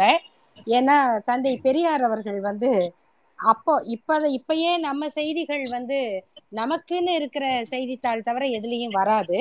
பொதுவான ஊடகங்கள்லாம் நம்ம அறிக்கை வந்து மூணாம் பக்கம் நாலாம் பக்கத்துக்கு தான் போகும். அன்னைக்கு தந்தை பெரியாருக்கு எந்த பத்திரிகை விளம்பரமும் இல்லை. ஆனா அவர் நடத்தின மாநாட்டுக்கு ஆயிரக்கணக்கான மக்கள் வந்தாங்க. அப்போ எப்படி நீங்க விளம்பரம் பண்ணுவீங்கன்னு கேட்டப்போ பெரியார் சொன்னாரு, நான் விளம்பரம் பண்ண மாட்டேன், எனக்கான விளம்பரத்தை என் எதிரிங்க பண்ணுவாங்க. அதே மாதிரி இன்னைக்கு இந்த வழக்கு வந்து அவங்க புதிதாக தொடர்ந்த வழக்கு அல்ல. இது வந்து சென்னை உயர்நீதிமன்றத்தில் ஏற்கனவே டாக்டர் தெய்வநாயகம் அவர்கள் பேரில் தொடரப்பட்ட வழக்கு. அவர் தான் அந்த வழக்கினுடைய மனுதாரர். அந்த வழக்கு சென்னை உயர்நீதிமன்றத்தால் தள்ளுபடி செய்யப்பட்டது. அதுக்கு மேல அவங்க எஸ்எல்பி போட்டு உச்ச நீதிமன்றத்திற்கு போயிருக்கிறாங்க. உச்ச நீதிமன்றம் இதை எடுத்து நல்ல தீர விசாரிக்கணும், எதெல்லாம் மனசு புண்படுங்கிறதுக்கான தரவுகளை எல்லாம் முழுக்க கேட்கணுங்கிறது தான் நம்முடைய விருப்பமும் கூட. என்னன்னா இப்ப இது வரைக்கும் இது இந்தியாவில்தான் தெரிஞ்சிட்டு இருந்துச்சு, இப்ப சுப்ரீம் கோர்ட்ல நடக்கிறதுனால உலகம் பூரா தெரியுது. எல்லாரும் வந்து யார் அவரு அப்படின்னு இப்ப பெரியாரை பத்தி கேக்குறாங்க. இன்னொரு மாஸ் என்ட்ரிக்கு வழி இருக்குன்னு நினைக்கிறேன். நன்றி. நன்றி அக்கா. மாரியப்பன் என்பவரது கேள்வி, பெரியார் மண்ணில் திராவிட மாடல் ஆட்சி நடக்கும் போது பெரியார் உணவகத்தை காவிகள் அடித்து நொறுக்கி வன்முறை வெறியாட்டம் நடத்துகிறார்களே, இது பற்றி உங்களுடைய கருத்து? இது வந்து மிக மிக கண்டிக்கத்தக்க ஒரு செயல். ஆனா இது வந்து நம்ம வெறும் பேருக்கு கண்டனம் அப்படின்னு சொல்றது இல்லை. நம்ம என்ன அறிக்கையா கொடுக்குறோம்? கிடையாது. ஆனா நாம உண்மையிலேயே எவ்வளவு விழிப்போட இருக்கணும் அப்படிங்கிறதுக்கான ஒரு எச்சரிக்கை மணியா தான் நான் பாக்குறேன். ஏன்னா எனக்கு காவிகள்னு சொல்றதுல கூட உடன்பாடு கிடையாது. அவங்கள வந்து இந்து பயங்கரவாதிகள் அல்லது இந்து தீவிரவாதிகள் அப்படின்னு தான் நம்ம சொல்லணும். ஏன்னா இப்போ இஸ்லாமியர்கள்ல வந்து எல்லாரும் தீவிரவாதிகள் கிடையாது. ஆனா குண்டு வைக்கிறாரு தீவிரவாதியா இருக்காருன்னா நம்ம என்ன சொல்றோம்? இஸ்லாமிய தீவிரவாதின்னு சொல்றோம். அது மாதிரி இப்போ அந்த ஊர்ல அந்த தோழருக்கு ஆதரவாக நிக்கிற மக்கள் எல்லாரும் இந்துக்களும் இருக்காங்க, மற்ற மதத்தவர்கள் இருக்காங்க. இந்த கடையை உடைச்சவங்க யாரு அப்படின்னா இந்து தீவிரவாதிகள் அல்லது பயங்கரவாதிகள். இப்ப இந்த மாதிரி செயலை ஆதரிக்கிறவங்களையெல்லாம் பயங்கரவாதிகள் அப்படின்னு நம்ம முத்திரை குத்தி அவங்கள அடையாளம் காட்டணும். ஒண்ணு. ரெண்டாவது, அவங்களுடைய ஒரே இலக்குங்கிறது வன்முறையை நடத்திட்டு அங்க ஒரு கணக்கு துறக்கிறது அப்படிங்கிறது தான் ஆர் எஸ் எஸ் மிக அடிநாள் காலத்து திட்டம், செயல் திட்டம். நம்ம சும்மாவே இருந்தா கூட அவங்க வந்து தாக்குவாங்க அப்படிங்கிறது. அப்ப ரெண்ட அதுல ரெண்டு வகையான விளைவுகள் இருக்கும். ஒன்று, நாம எதிர்த்து தாக்குனா இதுதான் அவங்க எதிர்பார்க்கறது. ஆனா அதுக்காக சும்மா இருந்தா நாங்க என்ன வேணா செய்வோம்னு அவங்களுடைய அஹ் அந்த ஒரு ஆதிக்கம் கட்டுப்பாடற்று போகும் அப்படிங்கிறது. அப்ப இது ரெண்டையும் சேர்த்து அடக்கணும் அப்படின்னா அரசு கடுமையாக அந்த ஆயுதத்தை கையில எடுக்கணும். இந்த எந்த பயங்கரவாதத்தையும் எப்படி ஒடுக்குவோமோ அப்படித்தான் இந்த பயங்கரவாதத்தையும் ஒடுக்கணும். ரெண்டாவது, திராவிட இயக்கம் என்பது அப்படியே இந்த குல்கந்துல மிதக்கிற ரோஜா பூக்களாக பிறந்தது அல்ல. கண்ணீரிலும் அவமரியாதையிலும் ஒரு இரண்டாயிரம் ஆண்டு கால போராட்டத்திலும் சுயமரியாதைக்காக பிறந்த ஒரு இயக்கம். இது வளரும் போது அப்போ ஊர்வலங்கள்ல பெரிய தடி எடுத்துட்டு போவாங்க கொடி கட்டுறதுக்கு. இவ்வளோ பெரிய கொடியா அப்படின்னு கேட்டா, ஆமா இது தூக்கி பிடிச்சா கொடி, திருப்பி பிடிச்சா தடி அப்படின்னு சொல்லுவாங்க. ஏன்னா அந்த மாதிரி தாக்குதல் அவங்க மேல நடக்கும். மதுரையில வந்து மாநாட்டு பந்தல் எரிக்கப்பட்ட வரலாறு நமக்கு தெரியும். அதையெல்லாம் தாண்டி தான் நாம வந்திருக்கோம். தாண்டினா வெறும் தாங்கிக்கிட்டு மட்டும் வந்துடல, அப்போ வரலாறு எல்லாவற்றையும் கடந்துதான் வந்திருக்குங்கிறத மறுபடி நாமும் நினைவுபடுத்துவது நல்லதுங்கிறதா என்னோட கருத்து. நன்றி. மைத்திலி என்பவரது கேள்வி, அறிவியல் கண்டுபிடிப்புகள் தான் பெண்கள் சமையலறையிலேயே முடங்கி கிடக்க வேண்டிய நிலையை மாற்றியது. அதே நேரத்தில் அறிவியல் தகவல் தொழில்நுட்ப வசதிகள் பெண்கள் மீதான வன்முறையை அதிகரிக்க காரணமாக மாறி வருகின்றது. உண்மைதான். அறிவியல் கண்டுபிடிப்புகள் வந்து ஓரளவுக்கு தான் உதவி இருக்கு. அப்பயும் நம்ம என்ன செய்யறோம்னா சமையல் அறைக்குள்ள அம்மி அரைக்கிறத விட்டுட்டு மிக்சி போடுறோமே தவிர மிக்சி போடுற பட்டன் போடுற கையை மாத்த மாட்டேங்கிறோம் இல்லையா? அது எப்படி சமையல் அறைக்குள்ள இருந்து வெளியில வந்ததாக இருக்கும்? சமையல் சமையலறைக்குள்ள மிக்சி போடுற ஆள் மாறினாதான் அது மாறும். ஆனா அதையும் தாண்டி நீங்க சொல்லுகிற செய்தி முக்கியமானது. ஏன்னா அறிவியல் கருவிகளான இந்த ஊடகங்கள் எல்லாம் வந்து பெண்களை வந்து மிரட்டுவதாக இருக்குன்னா இது கருவியா மிரட்டுது. இப்ப மனுஸ்மிருதிய பேப்பர்ல புத்தகமா அடிச்சு வச்சிருக்காங்க, அந்த பேப்பரா நம்மள மிரட்டுது? உள்ள இருக்கிற கருத்து தான் பிரச்சனை. பெண்ணை பெற்றவன் நரகத்துக்கு போவான் அப்படின்னு எழுதுற கருத்து தான் பெண் பிள்ளை பிறந்தாக்க சோகமா நினைக்க வைக்குது. அது மாதிரி ஒரு பெண்ணை வந்து ஒரு ஆபாச கருவியாக நினைக்கக்கூடிய ஒரு ஆணுடைய வக்கிர மனம், அந்த வக்கிர மனம் எதை வேணா பயன்படுத்தும். நீங்க சினிமாவுல வசனங்கள் வரலையா? சினிமாக்கள்ல பெண்களை அடிக்கிறது உதைக்கிறது எல்லாம் பண்ணி அநேகமா பெண்கள் வந்து அவங்கவுங்க வீட்டுக்காரர்கிட்ட அடி வாங்கினதை விட நம்ம சினிமா கதாசிரியர்கள் டைரக்டர்கள்ட்ட வாங்கின அடி ரொம்ப அதிகம். அவ்வளோ அடி அடிச்சிருக்காங்க. அப்படியெல்லாம் அடிச்சு ஐயோயோ கர்ப்பிணிகளை ஓட விடுவாங்க பாருங்க. எனக்கு தெரிஞ்சு போலீஸ்காரங்க தான் வந்து யாரையாவது கைது பண்ண போனா அவங்க வீட்டு பெண்களை கூட்டிகிட்டு வந்து துன்புறுத்தினாங்கலாம் படிச்சிருக்கோம். யாராவது ரவுடி வந்து போலீஸ்காரர் மனைவியை கூட்டிகிட்டு போய் துன்புறுத்தினாருன்னு படிச்சிருக்கோமா? இல்லை. ஆனால் நம்ம சினிமாலெல்லாம் போலீஸ்காரன் கொண்டாட்டின்னு மாட்டிக்கிட்டாலே ரொம்ப ரொம்ப போராட்டம். அப்போ இந்த கருத்து யாரோடதுன்னா ஒரு பெண்ணை வந்து அவ வயிற்றுல ஒரு எட்டு மாச குழந்தையோட ஒருத்த எட்டி உதைக்கிறான், அவ டமார்னு தரையில விழுந்தா அந்த வயிறு போய் அடிபடுறது, இதை காட்சிப்படுத்துறது, இது எல்லாத்துக்கு பின்னாலும் இந்த வக்கிரம் பிடித்த மனம் இருக்கிறது. அப்ப அந்த மனத்துக்கு தான் நாம வந்து சிகிச்சை செய்ய வேண்டி இருக்கு. இது ஒண்ணு. ரெண்டாவது, பெண்கள் தங்களையே இப்படி ஒரு ஆபாச அல்லது ஒரு ஒரு கவர்ச்சி பொருளாக நாம வந்து மற்றவங்க பார்வைக்கு ஏத்த மாதிரி இருக்கணும் அப்படிங்கிற ஒரு எண்ணத்துல இருந்து பெண்களே விடுபடணும் அப்படிங்கிறது தான் என்னோட கருத்து. நீங்க நல்ல உடை உடுத்துங்க, நல்ல ஹேர் ஸ்டைல் பண்ணுங்க, உங்களுக்கு பிடிச்ச மாதிரி பண்ணிக்கோங்க, ஆனா மற்றவங்க பார்வையை பத்தியே நினைக்காதீங்க. அதே போல இந்த அவங்கள வர் துன்புறுத்துற மாதிரி ஆபாச படமோ இல்ல நம்ம நம்ம எல்லாரும் இத்துட்டு வாங்க பாருங்க, அதுக்குன்னு அவங்க ஆள் வச்சிருக்காங்க. ஆள் வச்சு கெட்ட வார்த்தை சொல்றதுக்கு ஒரு கட்சி நடக்குது நாட்டுல, அது வந்து பண்பாட்டு பாரத பண்பாட்டு இயக்கமா, அது பேர் வேற. ஆனா ஆள் வச்சு இந்த மாதிரி பெண்கள்லாம் கலந்துக்கிறதுன்னா அவங்க பெண் அந்த யூடியூப்ல போய் கெட்ட கெட்ட வார்த்தையா போடுங்க. அப்ப இதுதான் அவங்க பண்பாடு அப்படின்ட்டா இந்த பண்பாடுங்கிறது அவங்க பிரச்சனை, அவங்கதான் பிரச்சனை. இது எந்த கருவியில வருது? யூடியூப் கமெண்ட்ல வருதா, உங்க ஃபேஸ்புக்ல வருதா, இல்ல இன்ஸ்டாகிராம்ல வருதா? இது இன்ஸ்டாகிராமோட பிரச்சனை இல்ல, ஃபேஸ்புக்கோட பிரச்சனை இல்ல, இதையெல்லாம் பயன்படுத்துகிற இந்த கொடியவர்களுடைய பிரச்சனை. அப்போ அவங்களை எக்ஸ்போஸ் பண்ணுங்க. ரெண்டாவது, பயப்படாதீங்க. ஒரு பெண்ணை இப்படி போட்டோ போட்டான் ஐயோ என் போட்டோ இருக்குன்னு சொன்னான் அப்படின்னாலாம் சூசைட் எல்லாம் பண்ணாதீங்க. எத்தனை நாள் நாலு நாள் அந்த போட்டோவை பார்ப்பேன்னா என்ன இவங்க பார்க்காது, பார்த்துட்டு போ அப்படின்னு விடுங்க. அதை அந்த அதை பற்றிய ஒரு பயத்தை பெண்கள் வந்து வெல்லணும் அப்படிங்கிறதான் நம்ம பயிற்சி கொடுக்கணும். இது வந்து ஒரு இந்த கொடியவர்களை அம்பலப்படுத்தணும், அவங்கள தண்டிக்கணும், நம்ம மனசுல அதை பற்றிய அச்ச உணர்வை தவிர்க்கணும். இதுதான் வந்து சமூக ஊடகங்கள் மூலமாக அறிவியல் கருவிகள் மூலமாக பெண்கள் மீது நடக்கிற தாக்குதலுக்கு நாம் கொடுக்கிற பதிலாக இருக்கணும். அருமை அக்கா. கலைவாணி என்பவரது கேள்வி: பெரியார் தலைமையிலான திராவிடர் கழகம், பெரியாருக்கு பிறகான திராவிடர் கழகம், என்ன வேறுபாடு?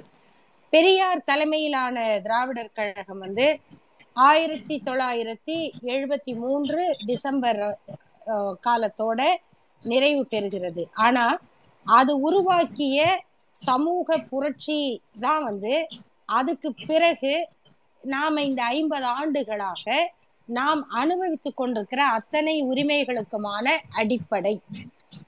அந்த அடிப்படை தடம் மாறாமல் இன்னைக்கு வரைக்கும் இந்த நாடு திராவிட மாடல் அப்படின்னு சொல்லுவதற்கு உரிய ஆட்சியில இருக்குதுன்னா தந்தை பெரியாருக்கு பின்னால் வந்த இருக்கிற திராவிடர் கழகத்தினுடைய சாதனையும் செயல்பாடும் அதுக்கு அடிப்படையாக இருக்கு. அதான் காரணம்.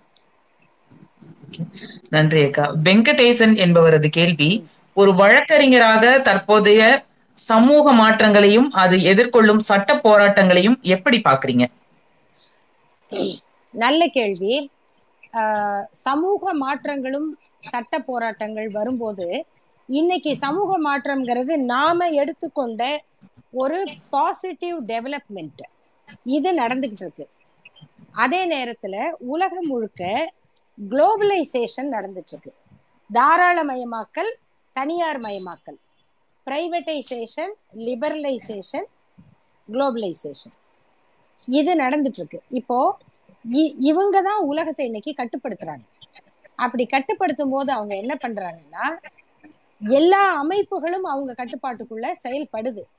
அப்போ ஒரு ஆட்சி அப்படின்னா, இப்ப இந்திய ஒன்றிய ஆட்சின்னா இந்திய ஒன்றியம் வந்து இந்த கார்பரேட்டுகளுக்கு தான் கட்டுப்படுது. அப்போ எல்லா இடத்திலும் அவங்க தேர்வு இருக்கும். சாரி, நீதிமன்றங்கள்லயும் இருக்கும். இப்ப சட்டங்கள்லாம் எப்படி மாற்றப்படும்னு பார்த்தா, முந்தியெல்லாம் ஆஹ் வாடகைதாரர் குடியிருப்போருக்கு ஏத்த மாதிரி இருக்கும். இப்போ சட்டங்களே வந்து வீட்டு உரிமையாளர்களுக்கு ஏத்த மாதிரி மாற்றப்படுது. சாரி. அதே மாதிரி பன்னாட்டு நிறுவன வசதிக்கான வழக்குகள்லாம் வந்து நல்லா நடக்கும். ஆனா அடிப்படை தேவைகளுக்கான வழக்குகளுக்கான ஏரியா வந்து குறைஞ்சிக்கிட்டே வருது. அது மாதிரி அரசியல் போக்குக்கு ஏற்ப தீர்ப்புகளும் கொஞ்சம் மாறும். இது முன்னாடி வந்து ஒன்று ரெண்டு தான் நடக்கும். இந்திரா காந்திக்கு எதிராக தீர்ப்பு சொன்ன நீதிபதி, இந்திரா காந்தி அவர்களுக்கு ஆதரவாக சொன்ன நீதிபதி, இப்படிதான் ஐம்பது ஐம்பது சதவீதம் மாறுபடும். ஆனா இனிமே பெரும்பாலும் இந்த பன்னாட்டு நிறுவனங்களுக்கு சாதகமான மனப்போக்குடையவர்கள் தான் அதிகமாக நீதித்துறைகள்ல செயல்பட முடியும். அதுக்கு மாற்று கருத்துடையவங்களுக்கு அஹ் முக்கியத்துவம் இல்லாத துறைகள் ஒதுக்கப்படலாம். நல்லவர்களாகவும் நியாயமா நியாயத்தை மட்டுமே பார்க்கிறவங்களாகவும் இருக்கிறவங்களுக்கு அதை வெளிப்படுத்துவதற்கான வாய்ப்பு மிக அரிதாகத்தான் கிடைக்கும்.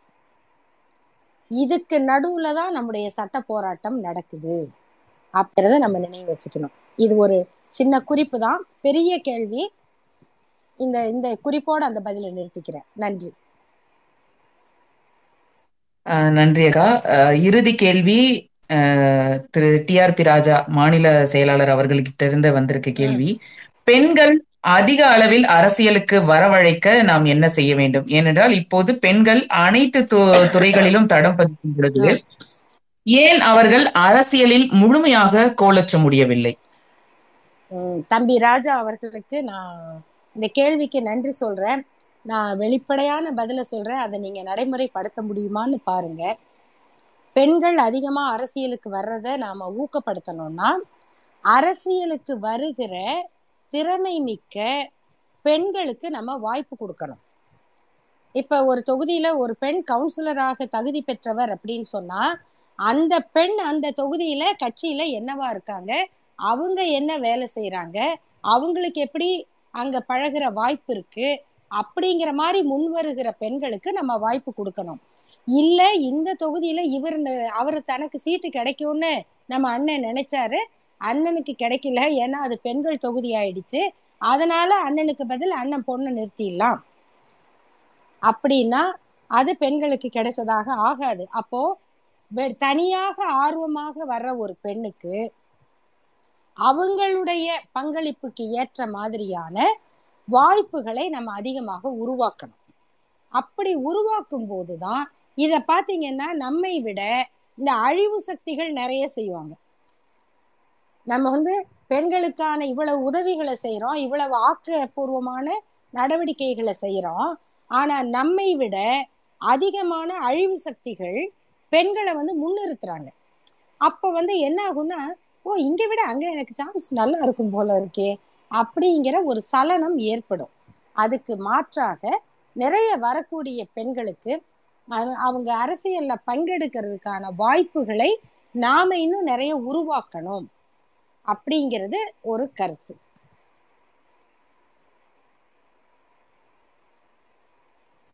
அருமையான விளக்கம் அக்கா, நன்றி.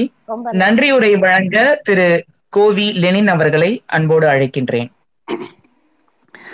வணக்கம். அக்கா ரொம்ப நன்றி. ரொம்ப ரொம்ப அதாவது திராவிட இயக்கத்தினுடைய அரசியல், சமூக, பொருளாதார நிலைகளில் நாம் எப்படி இருக்கிறோம், எப்படி இருந்தோம், இப்போ எங்கே வந்திருக்கிறோம், இந்த மாற்றத்திற்கு ஈராயிரம் ஆண்டு கால வரலாற்றில் இந்த நூறாண்டு கால திராவிட இயக்கத்தின் பங்களிப்பு எந்த வகையில் ஒரு கேட்டலிஸ்டாக இருந்து அதனுடைய ஒரு வினையூக்கியாக தந்தை பெரியார் அவர்களாலும், அதற்கு முன்பு நீதி கட்சியாலும், பின்னர் அண்ணா அவர்களாலும், முத்தமிழறிஞர் கலைஞர் அவர் வழியில் நடைபோடுகின்ற மாண்புமிகு முதல்வர் அவர்கள் வரைக்கும் அந்த ஒரு வரலாற்றை ஒரு மணி நேரத்திற்குள்ள உங்களுக்கே உரிய அந்த பாணியில் சொன்னீர்கள். பொதுவாக இன்பிட்வீன் லைன்ஸ் என்று சொல்வார்கள், இரண்டு வரிகளுக்கு இடையில் பல கருத்துக்களை நாம் யோசிக்க முடியும், அதற்கான கேப் இருக்குன்னு. ஆனால் உங்களுடைய உரை என்பது இன்பிட்வீன் வேர்ட்ஸ் என்கிற அளவில் இருக்கிறது. ஒவ்வொரு வார்த்தைக்கும் ஒரு கருத்து, அதுக்கு இடைப்பட்டதில் ஒரு வரலாறு பொதிந்திருப்பது போல ரொம்ப அருமையாக அதை நீங்கள் சொன்னீங்க. அண்ணா அவர்களை பற்றி சொல்லும் பொழுது ஒரு அந்த ட்ரீ சார்ட் வரையெல்லாம், ஃபேமிலி ட்ரீ மாதிரி அந்த ட்ரீ சார்ட் வரையெல்லாம் அவ்வளவு அவர் படித்தது, அவர் பங்காற்றியது, அவருடைய பல்வே பல்வேறு திறமைகள், அவர் எழுதிய கட்டுரைகள் என்று நீங்கள் எவ்வளோ சார்ட் போட்டீங்க. நீங்கள் உங்களுடைய பேச்சை கேட்கும் பொழுது அதுபோல ஒரு சார்ட் போட வேண்டி இருக்கிறது. அதனால இந்த இயக்கத்தை பொறுத்தவரை நமக்கு அண்ணாவும் சரி, அக்காவும் சரி, அப் எல்லோருமே அப்படியாக நமக்கு வாய்ப்பது இந்த பேர் இயக்கத்திற்கு கிடைத்த ஒரு பெரும் பேரு அப்படின்னு நான் நினைக்கிறேன். பெண்களுடைய பங்களிப்பு பற்றி உண்மையிலேயே நம்முடைய அணி செயலாளர் அவர்கள் கேட்ட கேள்வி மிக முக்கியமானது. அதற்கு நீங்கள் அளித்திருக்கின்ற வெளிப்படையான விடை ஆய்வுக்குரியது, நடைமுறைப்படுத்த வேண்டிய தன்மைகள் என்னென்ன இருக்கின்றன, வாய்ப்புகளை யோசிக்க வேண்டியது. ஏனென்றால் நீங்கள் பெண் உரிமைகளை பற்றி மிக அதிகமாக அதில் எப்படியெல்லாம் நம்ம பண்ணியிருக்கோம் அப்படிங்கிறத சொல்லிகிட்டே வந்தீங்க. இந்த திராவிட மாதத்தில், இந்த தகவல் தொழில்நுட்ப அணி முன்னெடுக்கின்ற இந்த திராவிட மாதத்தில் ஏறத்தாழ பாதி மாதங்களை கடந்த நிலையில் முதல் பெண் குரலாக உங்கள் குரல் ஒலித்திருக்கிறது. இதுதான் எங்களுக்கு இருக்கக்கூடிய இந்த உண்மை சூழல் என்ன என்பதையும், ஆனால் அதில் எங்களுக்கு மகிழ்ச்சி என்னவென்றால் நீங்கள் எந்த ஐடியிலிருந்து பேசுகிறீர்களோ அது இந்த அணி செயலாளர் அவர்கள் பொறுப்பு வகிக்கின்ற அந்த அணிக்கு தொடர்புடைய ஒரு ஐடியிலிருந்து நீங்கள் பேசுகிறீர்கள் என்பது நீங்கள் உங்களுடைய விருப்பத்தை நிறைவேற்றுகின்ற ஒரு கோணத்தை நோக்கி இந்த அணி செல்கிறது என்பதாக எடுத்துக்கொள்ளலாம். மிக சிறப்பான இந்த உரை நீங்கள் சொன்னீர்கள். தந்தை பெரியார் அவர்கள் குடியரசு நின்றுவிட்டால் ரிவோல்ட், ரிவோல்ட் குடியரசு முடிவு சரியாக இல்லை என்றால் ரிவோல்ட், ரிவோல்ட் வந்தால்தான் விடுதலை என்றீர்கள். திராவிட கழகத்தின் அந்த சமூக விடுதலையை திராவிட முன்னேற்ற கழகம் முரசொலிக்கும் என்று கூறி இந்த அருமையான உரைக்கும், இதை ஒருங்கிணைத்த தகவல் தொழில்நுட்ப அணி செயலாளர் அவர்களுக்கும் நிர்வாகிகளுக்கும், இவ்வளவு நேரம் நிறைவாக கேட்டவர்களுக்கும் நன்றி தெரிவித்து விடைபெறுகிறேன். நன்றி நன்றி நன்றிக்கா நன்றி நன்றி எல்லாருக்கும் நன்றி. நாங்க உங்ககிட்ட கேள்வி கேட்டோம், ஆனா எங்க கிட்ட இருக்கிற இந்த ஐடி விங்ல விமென்ஸ் வெர்டிக்கல் தனியாவே போடுறோம் காய். அப்படியே ஆண்களுக்கு இணையான ஒரு வெர்டிக்கல், அப்படியே வெறும் விமென்ஸ் வெர்டிக்கல் ஃப்ரண்ட் மேலேருந்து கீழ் வரைக்கும் வெறும் பெண்களை மட்டும். ஓ ஆமா, அது நல்ல அது நல்ல அது நல்ல முயற்சி. அது வந்து நம்ம இன்னும் ஃபீல்டுக்கும் வரணும். அதேங்க, நிச்சயமாக்கா, நிச்சயமாக்கா. ஆமா, நன்றி அக்கா, நன்றி, நன்றி சொல்றேன், நன்றிக்கா, ரொம்ப நன்றி, ரொம்ப நன்றி, வணக்கம், வணக்கம், வணக்கம். சிறப்பான எழுச்சி மிக்க ஒரு another fiery session session in the Dravidian spaces-ல. ஓ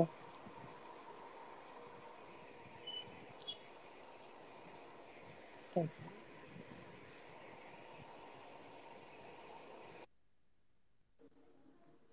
ஹலோ ஹலோ அக்கா, நீங்க இருக்க இல்ல, இவரு அணி செயலாளர் பேசினாரு, அதுல இதா இருக்குன்னு நினைக்கிறேன். நாளைய சொல்லிருங்க,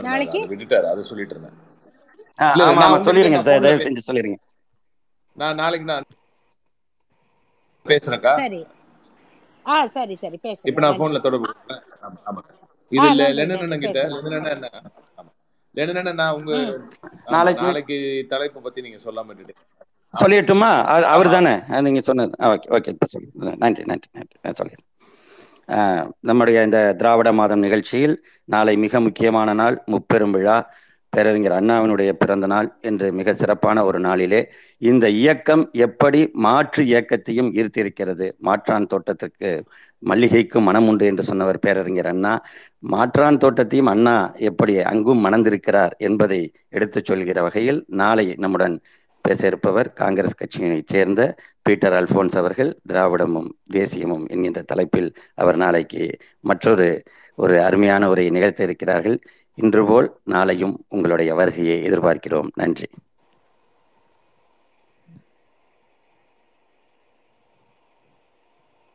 ஹலோ.